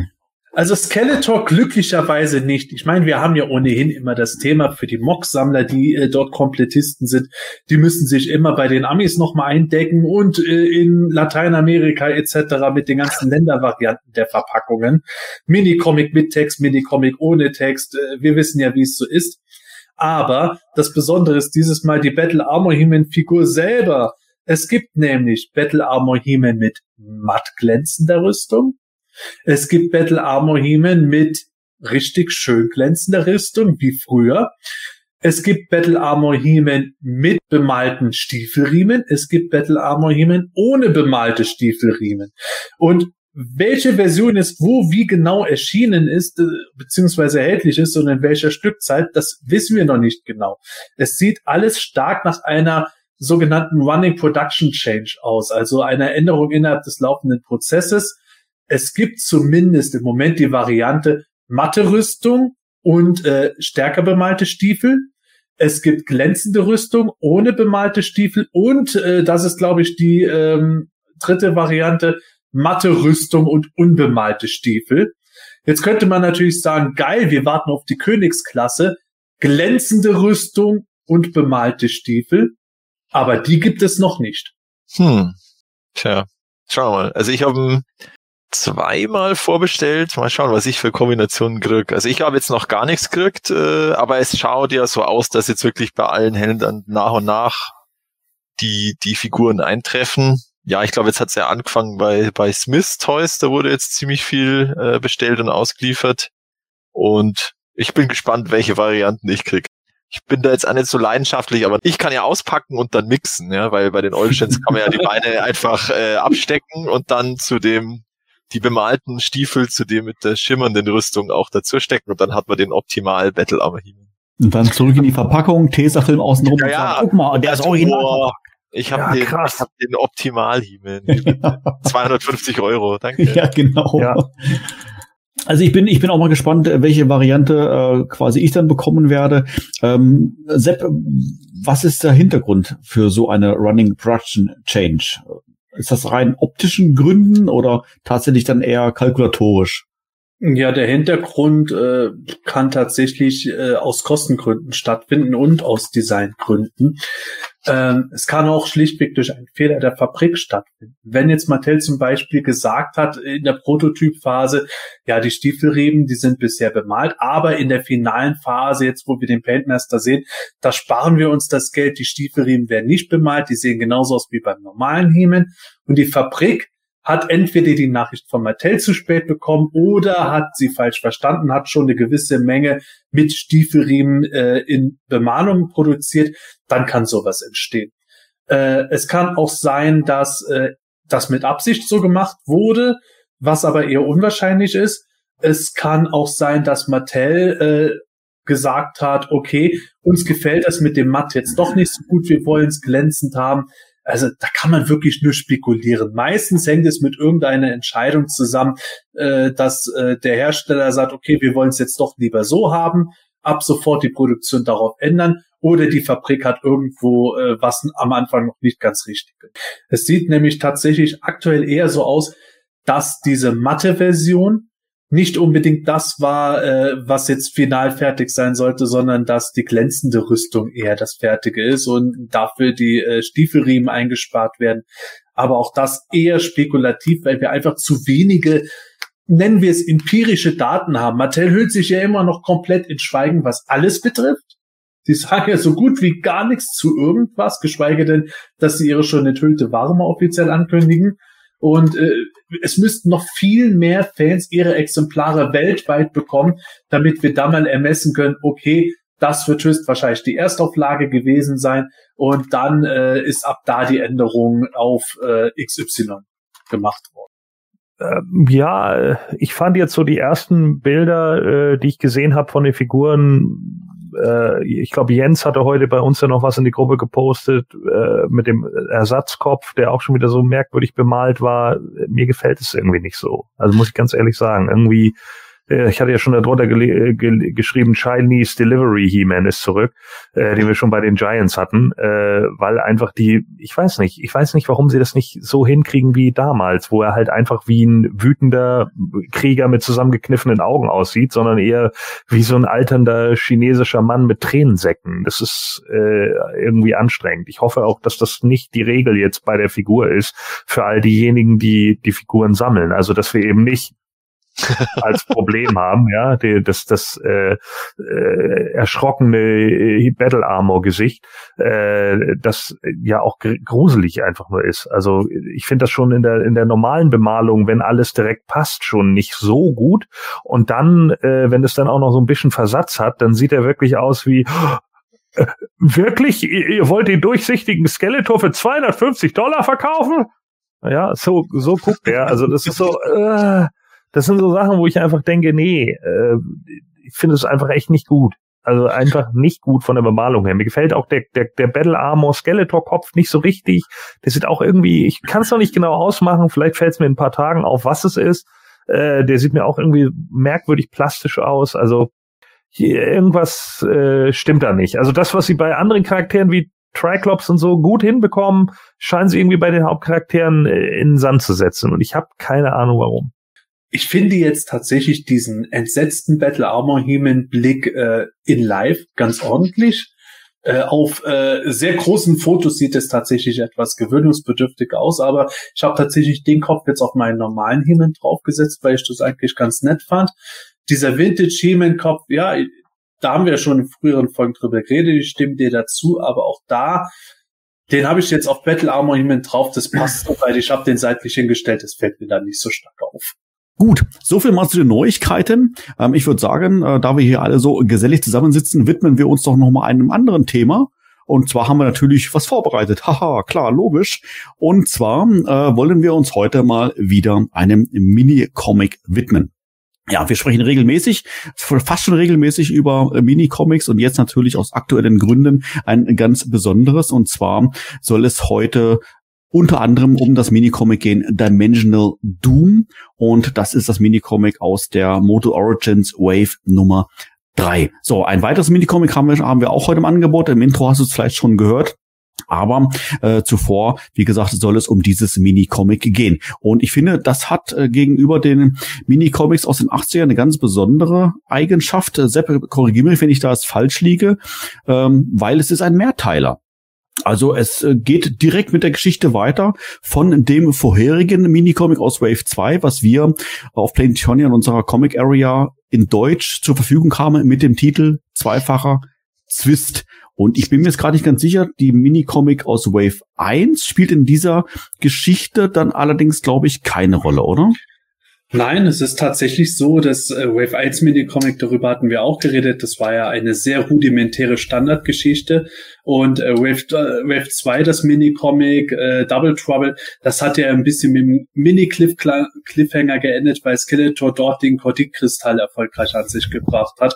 Und äh, ja, das dritte Heft, der Menschliche Doom, das schließt nicht sofort an Heft 2 an, aber setzt das Thema fort, was Skeletor mit dem Kordik-Kristall nun als nächstes anstellt. Ja, ganz genau. Und da soll es heute äh, drum gehen. Ja, also, dann würde ich sagen, äh, legen wir mal los. Äh, Sepp, magst du vielleicht mal eine kurze Zusammenfassung gehen, um, geben? Um was geht es denn eigentlich in diesem Minicomic? Ja, gerne. Also äh, Dimensional Doom geht damit los, dass im Herz des Meeres von Wakash Skeletor kurz vor Vollendung seiner geheimnisvollen dunklen Zeremonie steht. Genau genommen auf irgendeiner Insel versucht er gerade ein interdimensionales Tor zu öffnen, weil er eben jetzt den Korditkristall an seinem Widerstab befestigt hat.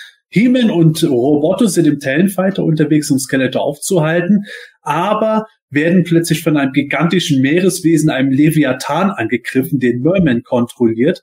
Ja, und während der Leviathan den Talonfighter zerstört, eilt Heeman aber schon zur Insel, kann aber Skeletor nicht mehr daran hindern, das Dimensionstor zu öffnen und in das Herz des Multiversums einzudringen.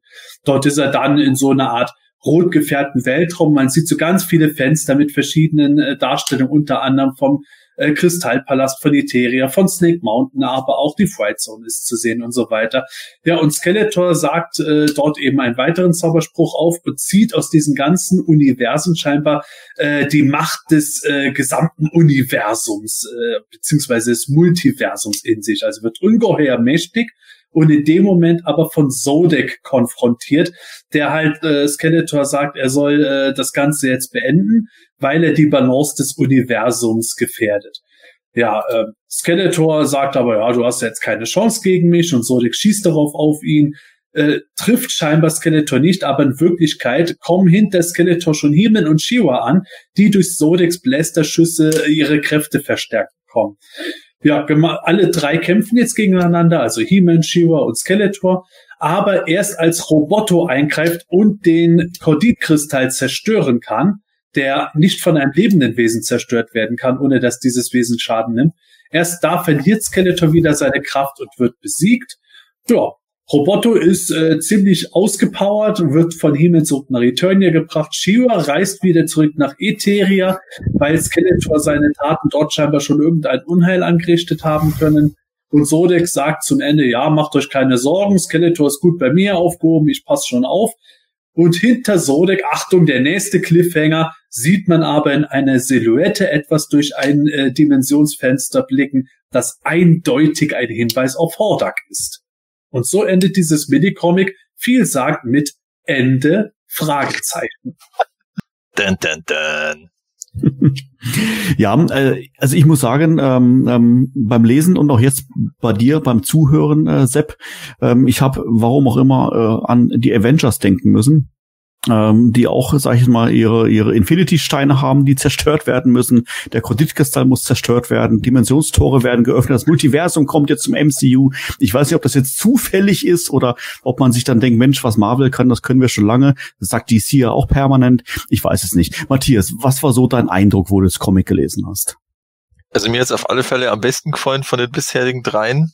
Und äh, ja, ich fand es auch also perfekt so für ein Mini-Comic, ja. Klar, es ist jetzt nicht total tiefgründig und so, aber es gibt halt, weil es gibt ein cooles Monster.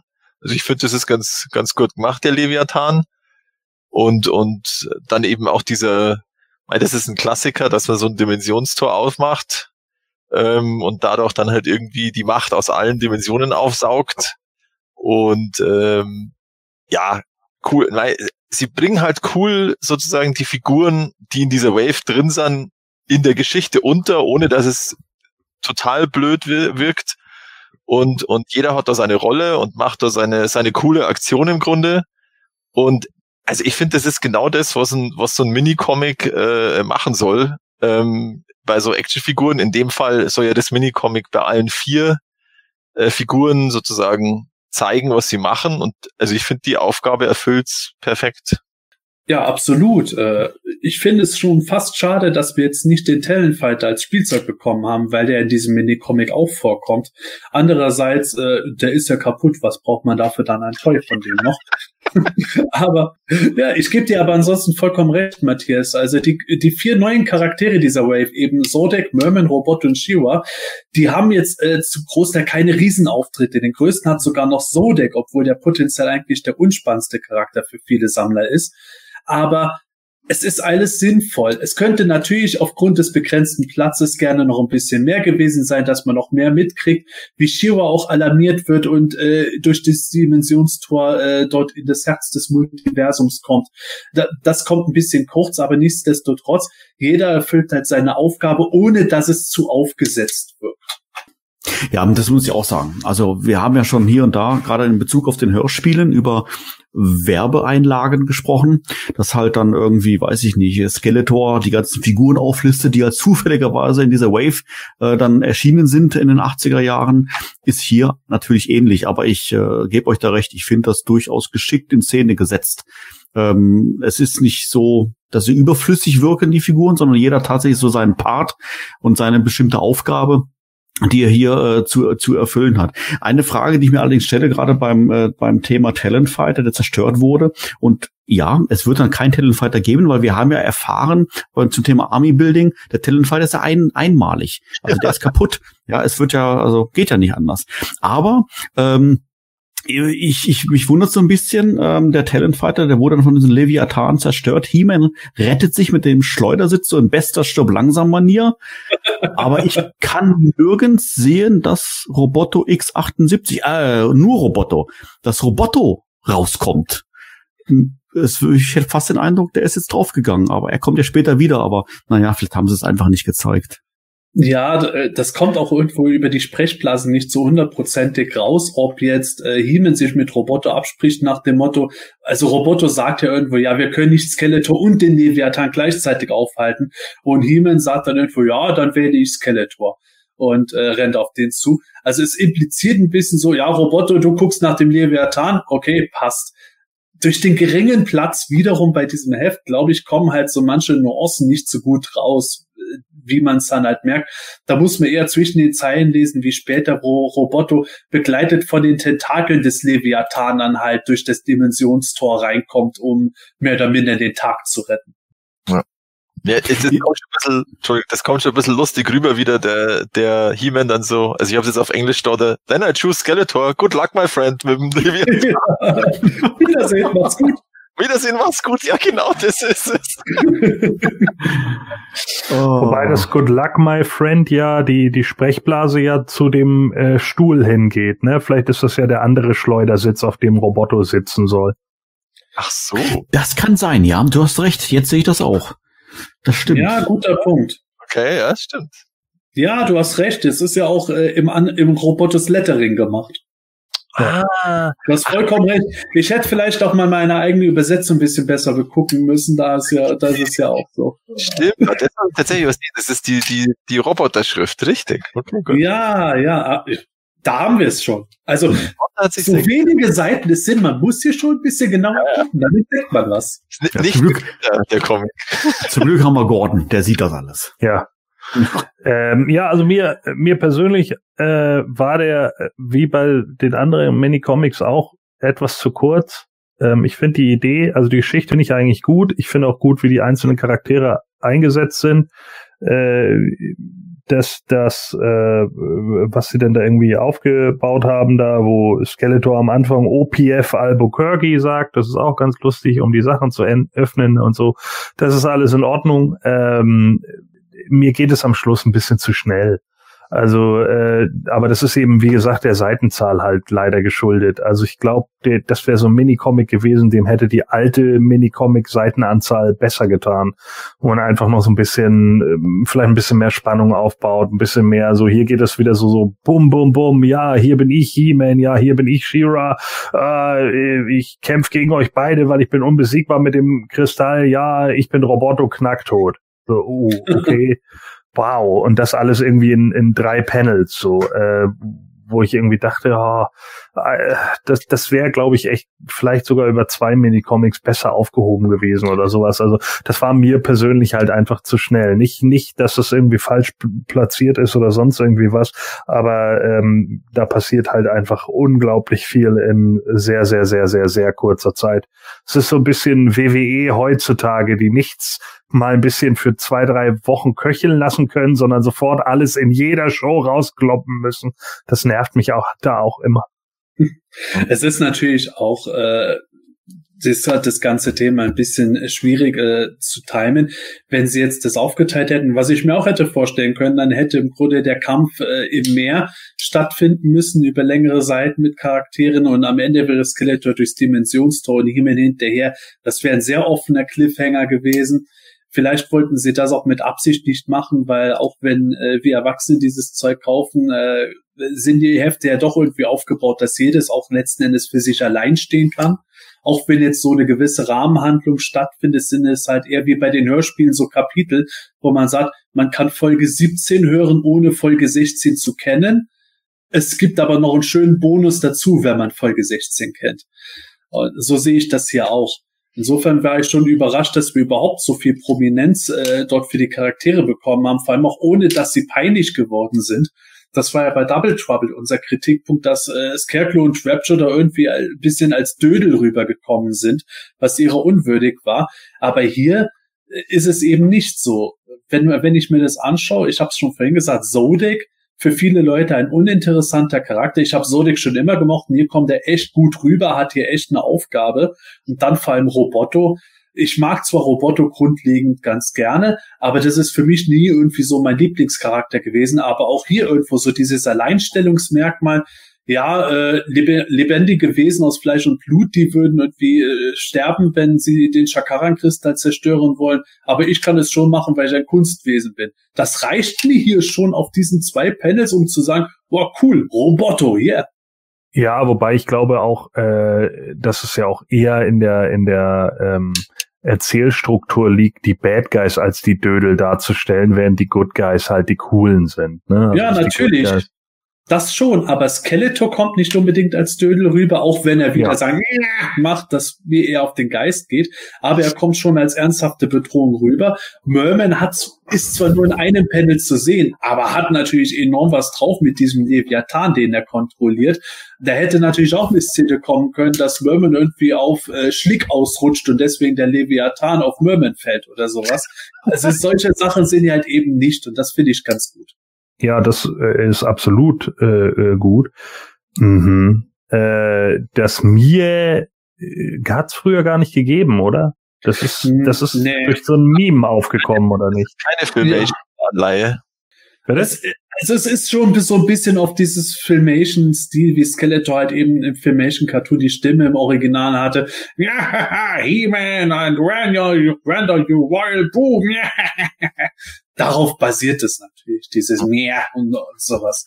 Aber es ist halt mittlerweile schon so verselbstständigt, dass es eigentlich eher eine Karikatur seiner selbst geworden ist. Und deswegen finde ich das meistens nicht so gut, dass Skeletor so ein bisschen als äh, ich weiß nicht, als Gackerer dargestellt ist. Ich meine, ich habe irgendwie gelesen, dass das mir im Original-Cartoon eigentlich nie vorkam, dass das, dass sich das erst durchgesetzt hat durch durch irgendein so Internet-Meme aus den 2000ern.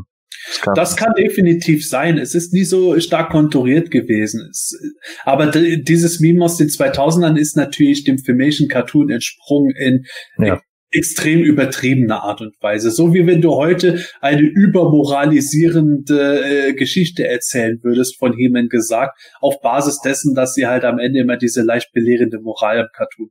Oder so, oder so wie Beam Me Up, Scotty, das wurde ja bei Star Trek Annie gesagt, das war ja immer Energize. Ja. Hm. Genau.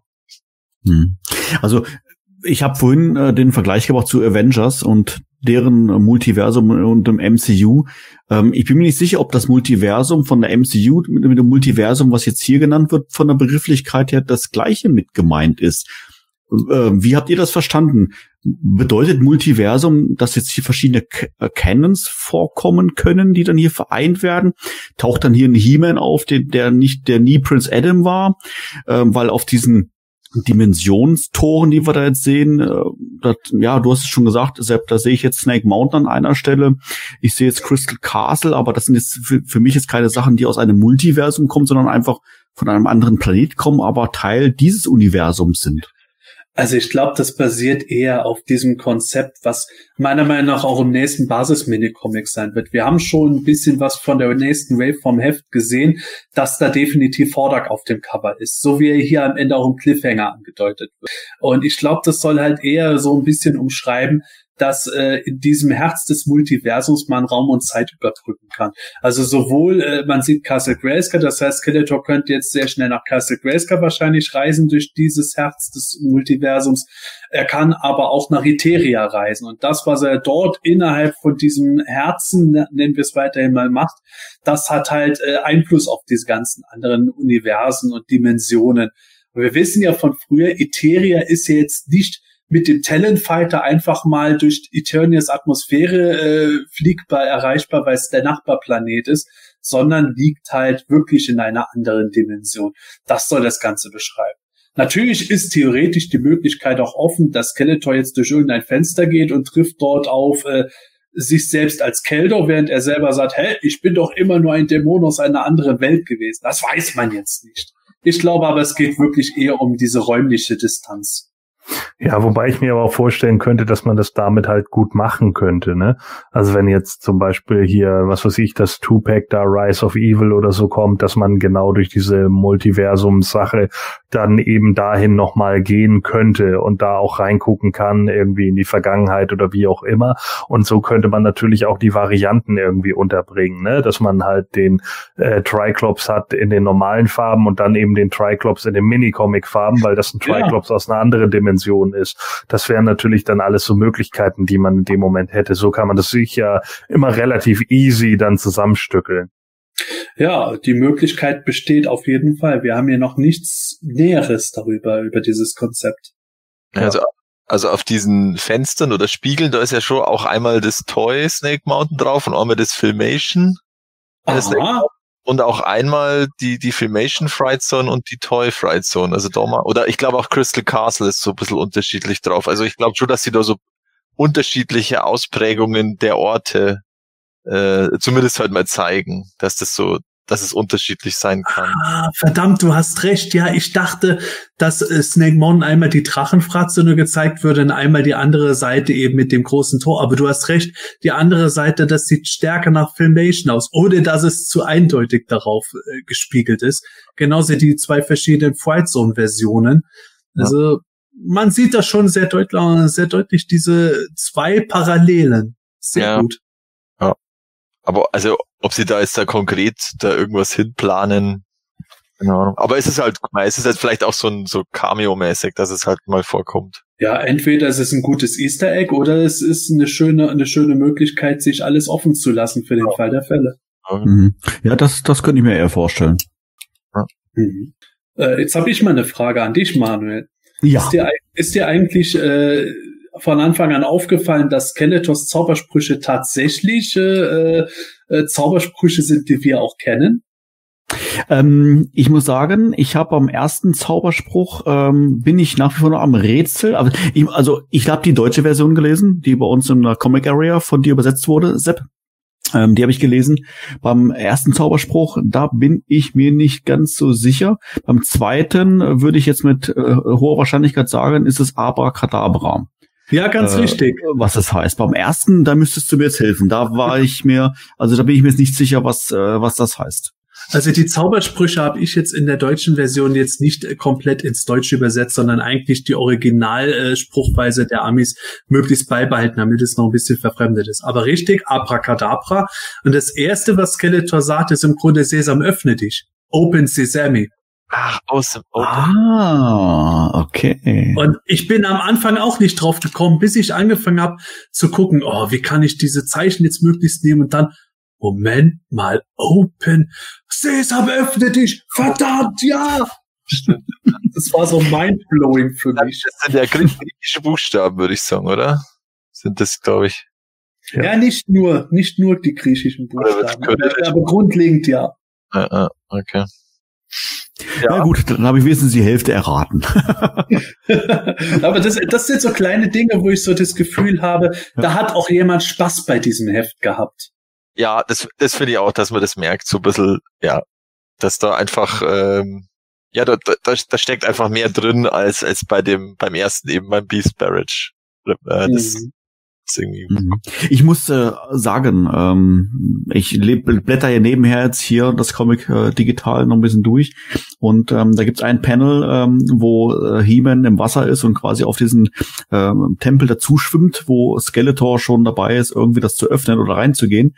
Da sieht man auf der linken Seite so äh, zwei ja, Wesen, sage ich jetzt mal. Die so Tierwesen.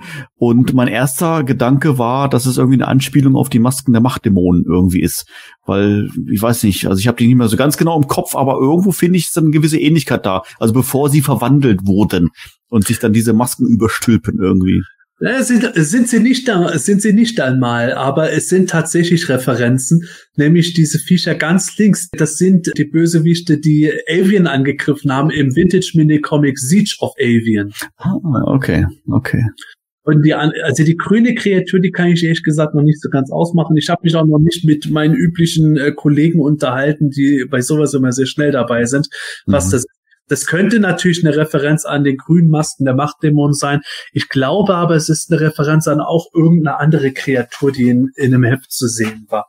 Bin mir da nicht mehr hundertprozentig sicher. Oder, oder diese Echsen, die immer auf den Verpackungsillustrationen auch immer so ein bisschen mit drauf waren. Ja, das kann, das kann auch sein, stimmt. Aber auf jeden Fall sind es Easter Eggs und äh, ah, da, da habe ich Spaß mit sowas. Ja, ja, ich mag sowas. Also ich bin für sowas auch mal sehr zu haben. Also mir fehlt da teilweise so ein bisschen vielleicht auch das Hintergrundwissen, dass ich gerade in diesem Bereich Comics so alles im Kopf habe, was wie wo eine Bedeutung haben könnte. Aber ich finde es toll, dass dann sowas in, in einer Vielzahl dann eingebaut wird, aber nicht, dass es dir sofort alles auffällt, sondern wirklich, du musst dreimal hingucken, viermal hingucken, dass dir solche äh, äh, solche solche Sachen dann auffallen. Witzigerweise, ich habe, ich weiß nicht, lieber Zuschauer oder Zuhörer, ob du schon die neue Serie auf Disney Plus gesehen hast, Wonder Vision. Ich will ja gar nicht spoilern. Ich habe ich habe heute äh, Abend mir ein Review von Folge 1 angeguckt über Easter Eggs. Das war mindblowing.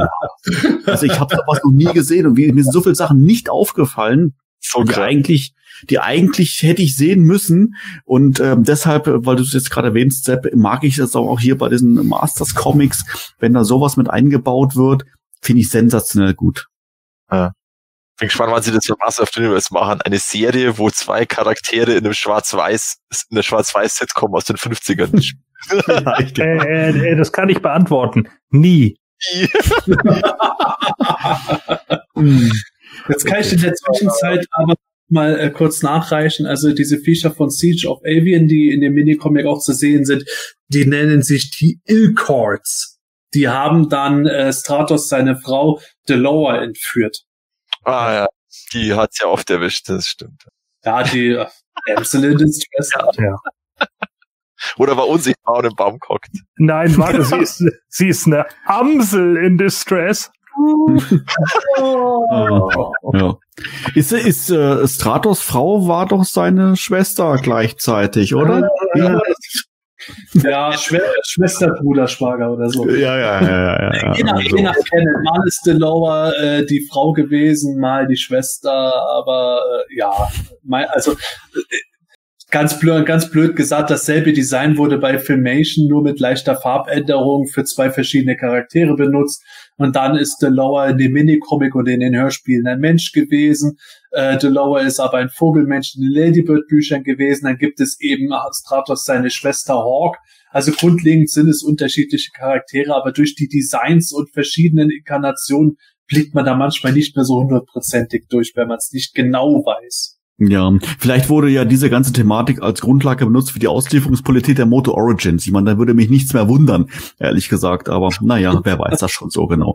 Okay, Jungs, wie sieht's aus? Ähm, die Zeit schreitet voran. Ähm, habt ihr noch irgendetwas für dieses Comic, was ihr unbedingt loswerden wollt? Ansonsten würde ich sagen, widmen wir uns Comic Nummer zwei, denn wir haben noch eins vor uns. Ich würde noch, wann kann ich den Moto Origins Leviathan vorbestellen? Nee, der, der ist schon seit einem halben Jahr ausverkauft. sehr gut, sehr gut. Genau so wird's dann sein. Ja, das Comic, was wir jetzt gerade besprochen haben, ähm, das äh, hatten wir erwähnt gehabt, liegt Wave 3 bei den Figuren von Wave 3, also Merman, Roboto, Shira und Zodek.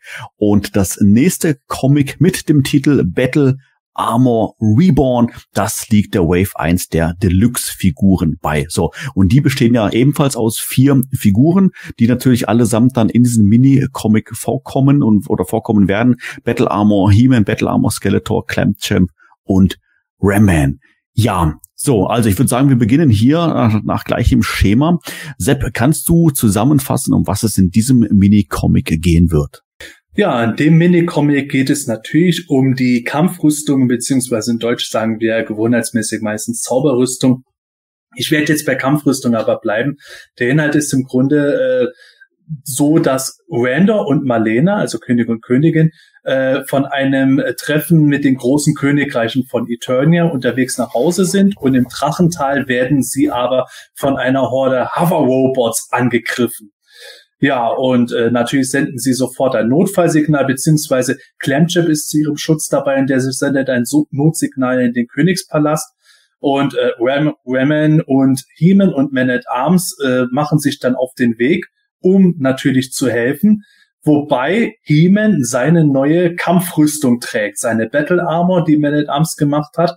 Ja, zunächst mal kommt aber Raman an, macht alles nieder und rammt dann direkt Skeletor, der aber stehen bleibt und Ramen kriegt mächtig Kopfweh, während sich zeigt, Skeletor hat eine neue unzerstörbare Kampfrüstung in den Flammen von Snake Mountain gebaut für sich. Ja, so ein Zufall. Jedenfalls, Skeletor hat schon Marlena und Randor fast festgenommen. Da kommt endlich Battle Armor He-Man auf Battlecat, kämpft gegen Skeletor, schafft es schließlich mit einem mächtigen Hieb seines Schwertes Skeletors Zauberrüstung oder Battle Armor zu zerstören. Beziehungsweise Skeletor ist dann erschöpft am Boden und bittet um Gnade, während He-Man mal wieder zufrieden ist, dass er den Tag gerettet hat. Wunderbar. Prima. Ja, Gordon, ähm, mach du mal den Opener. Ähm, was waren so deine ersten Eindrücke, wo du das Minicomic gelesen hast? Ja, äh, ich fand, es fängt eigentlich einigermaßen stark an, ähm, äh, wo so dieses, ja, dieses Zwischenspiel da zwischen Randor und Marlena fand ich eigentlich gar nicht so schlecht. Mit der Eskorte, äh, mit Clamchamp so als dem Befehlshaber da auch der Bodyguards in dem Moment hier. Das fand ich eigentlich alles ganz gut. Danach wird's eigentlich relativ schnell, relativ mau und dröge weil äh, Standard 0815 Geschichte, ich habe eine neue Waffe, hau einmal ordentlich drauf, dann ist sie kaputt. So, äh, das fand war mir persönlich ein bisschen zu wenig. Ähm, klar will man jetzt hier nochmal Ramman mit einbringen, das ist auch in Ordnung. Hover Robots sind jetzt auch nicht unbedingt die Mega-Bedrohung, wie wir ja auch relativ schnell sehen, weil die ja auch alle auseinandergenommen werden. Dann kommt Ramman halt noch angerannt. Gut, der stößt sich dann den Kopf an Skeletor. Warum der es dann auch einfach mal so eben so einfach schafft, auf das Dach äh, äh von der Sache da zu kommen, ohne dass Clamchamp äh, und die anderen da irgendwie eingreifen, ist mir nicht so ganz ersichtlich, aber gut, das ist dann eben da und dann kommt halt das Übliche, der Hauptcharakter He-Man muss natürlich mit exakt derselben Rüstung irgendwie auftrumpfen können, schlägt einmal zu und dann ist Skeletors Rüstung kaputt und dann jammert er am Schluss noch um Gnade. Äh, das ist ein bisschen äh, auch hier wieder sehr kurz gehalten die Geschichte natürlich, weil eben zu wenig Heftseiten, aber eben auch eine relativ langweilige Story dafür. Also da sieht man halt auch so diese Battle Armor, die hat ja nun wirklich gar nichts gebracht. Ja, das ist auch der große Punkt, den ich dabei nicht äh, besonders mag. Aber ist das vielleicht eine Art Cliffhanger? Weil im Grunde wäre das ja genau der Punkt. Er hat jetzt, du siehst ja auch am Ende hat der Skeletor die zwei Schrammen und dann würde sie ja sich eigentlich wieder reparieren, wenn sie eine Zauberrüstung wäre. Ja, aber He-Man sagt, dass er jetzt äh, Skeletor seine neue Rüstung zerstört hat. Aber äh, Also scheinbar repariert die sich nicht zurück. ja, ich weiß auch nicht. Also das fand ich, das finde ich auch unklar irgendwie. Ja. Also Ja, Also äh, gezeichnet und so finde ich die super, die Geschichte. Ne? Also ich finde die Zeichnung eigentlich ziemlich stark. Äh, auch so die, die, die, die, die Mimik von Marlena und von, von Randor ist gut getroffen in meinen Augen. Aber ähm, ja, der Rest ist, äh, also die Story ist halt einfach so mau, ne? Die ist einfach mega platt. Also da passiert ja wirklich nichts. Und äh, das ist so, so ein Zwischengeplänkel dass ich sonst bei äh, den E. Harper Comics erwarte. Eigentlich müssen sie jetzt hier im Anschluss an diesem Minicomic erstmal in so ein Tal, wo so eine riesige Axt in einem, in einem Herz steckt und dann, naja, Interpart. ja, ach ja, Interpart, Entschuldigung. Also ich mag die Geschichte im Grunde, bis es zum Kampf mit den Zauberrüstungen kommt. Ich finde es schon ganz cool, wie äh, König und Königin durchs das Tal kommen und auch gesagt wird, ja, Clemchamp wurde extra von Thiele abgestellt, um die beiden zu beschützen. Und das Vehikel, mit dem sie unterwegs sind, ich finde es auch super geil designt. Also da hätte ich schon richtig Bock auf ein äh, Fahrzeug davon, das hoffentlich nicht nur ein Projektil schießen würde, sondern irgendwas Cooles könnte. Äh, Clamjet macht sich auch ganz gut und Ramen ist geil eingeführt. Also Never Fear, Ramen See und dann macht er erstmal alles platt. Das macht schon Eindruck. Ich weiß nur noch nicht, wie ich diesen Reim übersetzen soll. Aber, aber das Problem ist hier wirklich mit den Zauberrüstungen dabei. Jetzt, okay, gehen wir mal davon aus, es ist purer Zufall, dass äh, Skeletor gleichzeitig die Zauberrüstung trägt, beziehungsweise die Battle Armor trägt, wenn He-Man seine Kampfrüstung trägt. Aber nichtsdestotrotz, dieser Kampf dann, He-Man haut einmal mit dem Schwert auf die Brust und das war's dann. Das ist mir zu wenig. Ich hätte dann da schon irgendwo ein bisschen erwartet, dass irgendwas rausgekommen wäre. Sagen wir mal als Kontinuität an das letzte Minicomic Skeletor ist äh, Sonic wieder entkommen, hat mit den Scherben des Shakaran-Kristalls, äh, des Kordit-Kristalls, Entschuldigung, mit den Scherben des Kordit-Kristalls hat er jetzt diese Battle Armor geschaffen, die sich selbst repariert. Dann kommt Man at Arms und sagt, ah, keine Sorge, He-Man, deine, deine Kampfrüstung wird es schaffen. Dann wäre das für mich schon wieder ein bisschen besser. Und dann merkt He-Man, dass er Skeletor mit dieser Rüstung nicht richtig besiegen kann. Und als Werbung an die Battle Armor He-Man Deluxe Figur sendet He-Man dann auf einmal von seinem Schwert so einen mächtigen Energiestrahl auf die Rüstung aus, die daraufhin zerstört wird. Das wäre für mich dann ein bisschen nachvollziehbar, auch auf diesem geringen Seitenvolumen gewesen, als dass die einfach nur gegeneinander stehen und wer den anderen mit dem Schwert zuerst auf die Brust haut, hat gewonnen. Ja. Vielleicht nicht verzagen, Ram-Man fragt.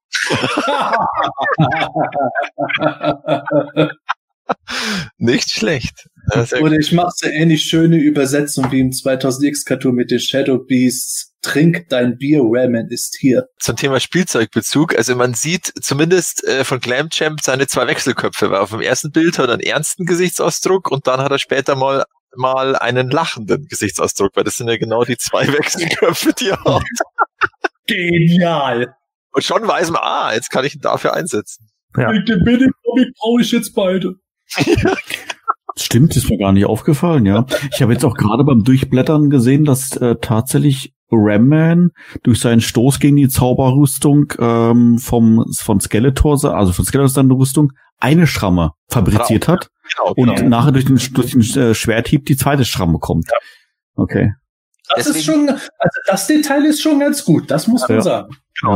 Dass das vielleicht eben nur eine Finte ist vom Skeletor, dass er da so da liegt, so, oh, Mercy, He-Man.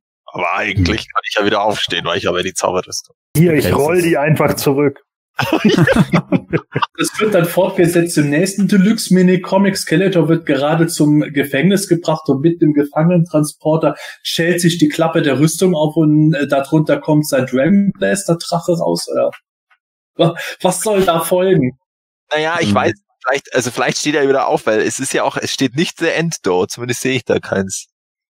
Das stimmt, aber trotzdem hat dieses Heft für mich so das Gefühl, als wäre das wieder so eine Standalone-Story. Ja, Ja, das glaube ich auch. Also ich glaube auch nicht, dass da irgendwie großartig was rankommt. Da, da ist es eher wahrscheinlich, dass Skeletor in einem der nächsten Comics nochmal zurück zu dieser Insel fliegt, den Drachen sich hinten auf dem Rücken schnallt.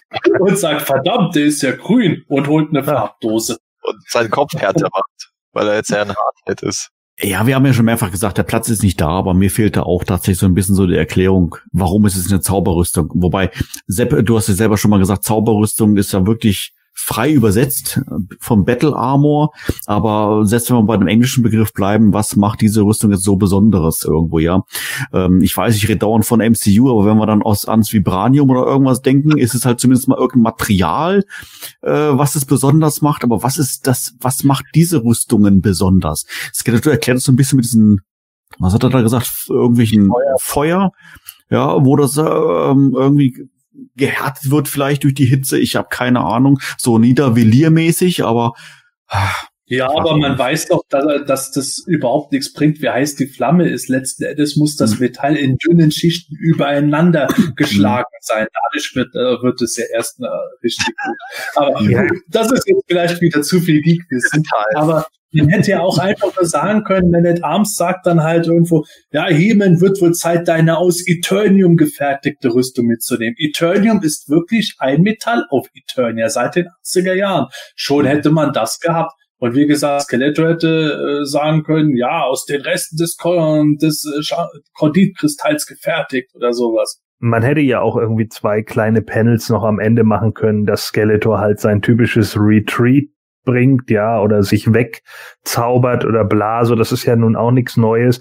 Und dann nochmal in Snake Mountain in dem Panel mit Triclops oder mit Beastman oder mit wem auch immer steht und die dann irgendwie sagen, ja, siehst du, deine Rüstung ist doch schon kaputt. Und er sagt dann, ach, ist sie das? Und dann ist sie halt wieder ganz und er kann dann noch mal so ein, du hast dann noch so ein Close-up von seinem Gesicht, wir sehen uns bald wieder, He-Man oder irgendwie sowas. Ja, ne, stimmt, dann hätte ja. man zumindest das, das, das Image der Battle Armor gehabt und nicht irgendwie, ja, das ist die Broken Armor. Mhm. Vielleicht wollte der Autor ja auch wirklich die letzte Masters-Geschichte erzählen. Skeletor wird jetzt wirklich festgenommen, landet im Knast, wird verurteilt, lebenslang. Das war's. Ende. Spoiler Skeletor, warum, warum bist du nicht geflohen? Ich kann nicht, meine Brust tut mir so weh. Haben Sie ein bisschen ähm, Geld für mich, Battle Armor? Aber Manuel, eine Frage, die ich an dich habe. Äh, man sieht ja am Anfang Clamchamp äh, oben drauf sitzen auf diesem Fahrzeug, als wäre es so eine Art Kutsche. Und neben ihm ist eine Palastwache. Ist diese Palastwache jetzt Spector? ähm, könnte man meinen, ne? Ähm, hatte die Figur damals hatte, glaube ich, dann diesen Wechselkopf dabei ohne Helm und dann quasi den mit Helm, wenn ich es richtig in Erinnerung habe. Ja, man konnte das Mundstück abmachen und äh, ah, so es, gab ja, es gab ja die Palastwachen als Zweierset mit insgesamt vier verschiedenen Köpfen und hm. drei verschiedenen Brustplatten. Oder mhm. waren es sogar vier? Das weiß ich jetzt auch nicht Ich, doch, doch, das waren auch Battle Armor Brustplatten. Genau, die hatten auch äh, Schrammen, ne? Ja, genau. mhm. einmal, einmal mit dem Vogelsymbol, wie in dem Minicomic, und dann eine normale und äh, zwei mit verschiedenen Schrammen. Mhm, mhm. genau.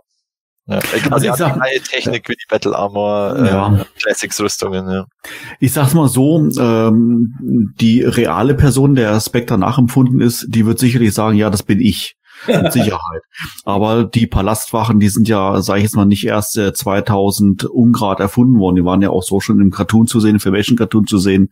Also von daher würde ich jetzt mal einfach mal sagen, nein, er ist es nicht. Es ist halt irgendein anderer. So, es muss ja auch nicht immer Boba Fett sein, der äh, unter unter einem Stromtruppler drin ist. Also wir haben ja schon gesehen, es gibt ja auch andere, ne?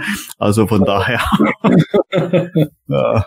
Ich wünschte, dieses Battle Armor Minicomic hätte den Flair der alten Masters Minicomics so gut ja. eingefangen wie Mandalorian. Ja, ihr wisst, was ich meine. Ja. Gut, also so viel mal äh, zu unserem äh, zweiten Minicomic und äh, ja, jetzt zum Abschluss wird es natürlich, ist natürlich der richtige Zeitpunkt, da vielleicht mal ein Fazit äh, zu ziehen und natürlich auch die beiden Minicomics mal zu benoten. Ich bin mal sehr gespannt, wie ihr, äh, welche, welche Note ihr äh, da gebt und würde ich sagen, Matthias, fang mal an. Okay, also bei dem Dimensional Doom, also dem Wave 3, würde ich auf alle Fälle 2 plus sagen.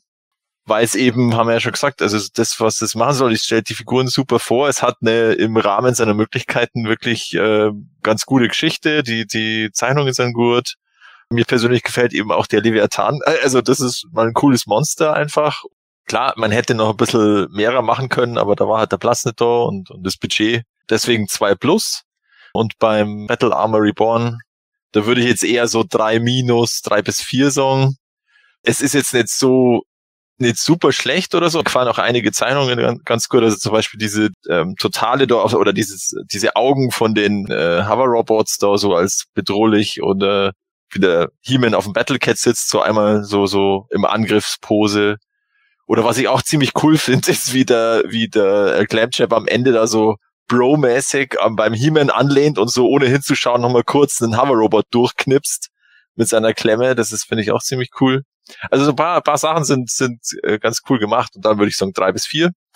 Äh, schauen wir mal, was sie bei den nächsten Deluxe Comics, weil vielleicht kommt da ja noch welche, haben wir ja vorher gesagt, gab es ja schon Listungen.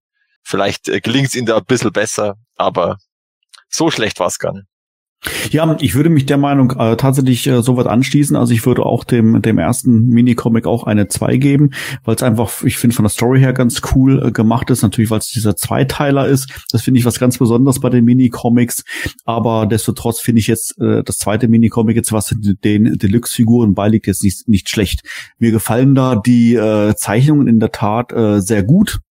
Ich finde dann auch äh, so diese diese Anfangsszene mit dem Königspaar in ihrem Landsegler, ja, Hörspielhörer wissen, was ich meine, äh, finde ich irgendwie nett. Also ich glaube nicht, dass es so eine bewusste Hommage ist, aber der Gedanke kam mir eben beim Lesen, äh, finde ich gut. Aber storytechnisch klar ist ein bisschen dünn. Also wie gesagt, das Battle Armor ist ja was Besonderes und ähm, wenn äh, Skeletor seine so schnell kaputt geht, dann frage ich mich, was mit He-Man seiner ist. Er würde sich, glaube ich, wieder äh, ablegen und Man at Arms um die Ohren hauen irgendwie. Aber naja, mir, keine Ahnung, was dabei rumkommt. Also ich würde, wie gesagt, dem ersten Minicomic von Wave, also das Wave 3 Minicomic eine 2 geben und dem hier würde ich eine 3 geben. Gordon, wie siehst du das? Ja, also ich würde auch dem ersten eine 2 geben. Das ist eben, wie gesagt, eben der, der Menge geschuldet. Ne? Ähm, es sind einfach zu wenig Seiten und auf diese muss man dann halt irgendwie die Panels verteilen und dann, äh, um, um möglichst viel da irgendwie unterzubringen. Ja, die, die Easter Eggs sind äh, cool. Also das kann man einfach so machen. Auch die Darstellung ist, äh, ist schon ganz in Ordnung. Beim zweiten würde ich sagen eine 3 minus, ähm, weil ich die Zeichnung halt schon sehr stark finde, aber die Geschichte halt unglaublich schwach. Das, das Outcome ist irgendwie boring. Äh, ich hätte noch ganz gerne diesen äh, äh Gesichtsausdruck von He-Man gehabt, von der äh, fehlgeprinteten Figur, weil der so besonders scheiße aussah und so erschrocken aussah. Ja, den hätte ich gerne gehabt. Also, äh, Ding, ich glaube, das lasse ich mir als Avatar machen bei Planet Eternia. als Gesicht. Das sah so schlecht aus. Ansonsten, wie gesagt, äh, da, da ist mir die Geschichte einfach ein bisschen zu platt äh, in, in dem Moment. Die vier Charaktere bringt man schon irgendwie sinnvoll unter, aber da wären dann so ein, zwei äh, äh Panels am Schluss noch sinnvoll gewesen. Das hat man hier irgendwie versäumt in meinen Augen nicht richtig aufgeteilt. Also das fand ich ein bisschen schade. Und deswegen würde ich sagen, also für den zweiten Comic dann eine 3 minus. Aber auch hauptsächlich aufgrund der äh, guten Zeichnung. Wenn das jetzt nicht gewesen wäre, dann wäre es bei mir wahrscheinlich eher eine 4 gewesen. Ich fange jetzt genau umgekehrt an und sage zuerst das Battle Armor Mini Comic ich war vor dem Heft am Anfang durchaus angetan, was die Geschichte betroffen hat, hat einen starken Anfang gehabt, einen guten Aufbau, auch mit Ramen seiner Einführung, das war toll. Auch so kleine Details, wie eben, dass Ramen die erste Schramme an Skelettos Rüstung bringt, da sind schon schöne äh, Ideen dabei. Aber es fehlt da am Ende in der Umsetzung des Battle Armor Kampfes selber und der lässt für mich halt so stark nach, dass das für mich dann doch sehr enttäuschend war. Ich habe vorhin schon äh, sehr deutlich gemacht, dass man auch auf dem geringen Seitenvolumen bessere Erklärungen für die äh, Besonderheiten dieser Battle Armors hätte finden können, als nur zu sagen, und wo Man at Arms hat die eine gebaut und Skeletor hat die andere mal ins Feuer gehalten. Das ist mir ein bisschen zu wenig gewesen. Da hätte noch stärker was nachkommen müssen. Äh, deswegen auch, weil ich das Artwork jetzt äh, vom Kolorationsstil her, das, ist, das sieht irgendwie so ein bisschen nach Handkoloration aus. Im Vergleich zum anderen Minicomic finde ich das nicht ganz so schön. Deswegen bin ich das nicht so super angetan. Deswegen ist das Heft für mich nur eine 4 plus, weil es mich einfach persönlich nicht befriedigt. Deswegen kann ich da keine 3 geben, wenn ich jetzt ganz genau auf den Wortlaut gehe. Das äh, andere Heft, Dimensional Doom wiederum, gefällt mir richtig gut. Ich schaue da immer wieder rein. Es gibt immer wieder was zu entdecken, auch jenseits von diesen ganzen Easter Eggs und Querverweisen, die man drin hat. Es ist einfach schön anzusehen. Die Geschichte, gerade dafür, dass der Platz so gering ist, ist die verdammt gut erzählt. Und äh, es kann auch für sich als eigenständige Geschichte stehen, auch ohne dass man das vorangegangene Heft kennt. Aber nichtsdestotrotz, das ist einfach ungeheuer unterhaltsam. Es ist auch optisch schön. Und deswegen ist das für mich eine 1 minus, dieses Heft. Mein absoluter Favorit bisher. Ja, soviel mal zu der Bewertung und der Benotung durch uns, äh, lieber Zuhörer. Du bist natürlich aufgerufen. Sag uns doch deine Meinung. Wie haben dir diese beiden Mini-Comics gefallen? Ähm, zumindest mal bei dem universellen Unheil, also zu Deutsch, äh, vom Dimensional Doom. Dieses Comic haben wir natürlich in unserer Comic Era of Plain Eternia und ähm, ich glaube, ich kann soweit schon sagen, dass Battle Armor Reborn auch, äh, sage ich mal, zeitnah folgen wird. Das gibt's aktuell noch nicht, aber wird sicherlich auch zeitnah seinen Weg in die Comic Area finden. Aber nichtsdestotrotz, vielleicht hast du es schon irgendwie digital online lesen können und von daher sind wir da sehr auf deine Meinung gespannt. Wie haben dir diese Comics gefallen? Zeichenstil, Story, was hättest du vielleicht anders gemacht? Was hättest, was hättest du besser gefunden? Und so weiter und so fort. Ja, lieber Zuhörer, äh, wir sind durch. Äh, das war unsere 197. Ausgabe vom Himanischen Quartett. Ähm, wir hoffen, du hattest beim Zuhören wieder genauso viel Spaß, wie wir hier bei der Aufnahme hatten. Die Folge ist natürlich wieder ein bisschen länger geworden. Man möge es äh, uns entschuldigen, aber wir haben so viel zu erzählen. Das ist einfach unglaublich. Ja, wenn dir das Ganze gefallen hat, dann bitten wir dich hier ähm, um deine Unterstützung. Und zwar in Form der sozialen Netzwerke ja, wir sagen es jedes Mal und äh, es ist einfach so extrem wichtig. Äh, bitte gib uns doch deinen Like, teile diesen Beitrag äh, auf Facebook, auf YouTube, Twitter, Instagram, wo immer du unterwegs bist, meinetwegen auch überall, äh, ganz egal. Ähm, wie gesagt, Hauptsache, ähm, wie gesagt, ähm, ja, du likest uns mal irgendwo, wenn dir das Ganze gefallen hat, weil das hilft uns wirklich ganz enorm dann hier im Ranking und auch in unserer Reichweite dann entsprechend weiter zu wachsen. Ja, vielen herzlichen Dank an dieser Stelle. Wie gesagt, ich und wir hoffen, du hattest deinen Spaß dabei. Ich verabschiede mich und sage Tschüss, mach's gut und bis dann. Ja, mir bleibt es gar nicht mehr so viel zu sagen. Meine Stimme wird allmählich schon heiser nach einer erneuten langen Aufnahme. Äh, ich glaube, wir müssen echt die nächsten Folgen ein bisschen kürzer machen. Allerdings haben wir auch schon bald Folge 200 vor uns. Ich glaube, die wird auch wieder lang. Also es hört nicht auf. Ihr werdet auf jeden Fall noch weiterhin genug zu hören kriegen. Ich hoffe, euch hat es wieder gefallen. Tschüss, bis bald und gute Reise. Ja, äh, wir haben ja viel über Dinge gesprochen, die jetzt gerade ausgeliefert werden und bald äh, erscheinen. Und eine der Dinge, die gerade auch wieder kommt oder gerade endlich kommt, das sind ja die PowerCon Exclusives 2020. Da war ja was. Ist bei mir jetzt auch angekommen. Ähm, ja, ist eigentlich ganz witzig.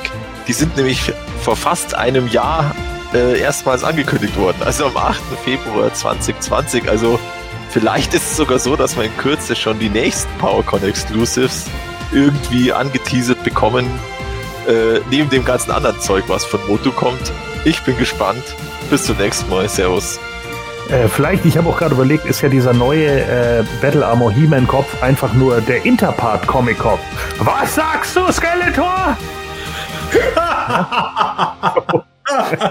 in, jeder, in jeder zweiten Szene am Rumschreien ist, was? Fliegende Steine, Sorceress?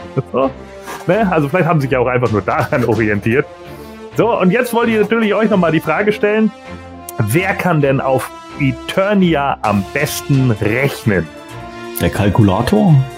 Battle Armor He-Man, von dem gibt es eine Mathe-Version. Oh! Ach du meine Güte.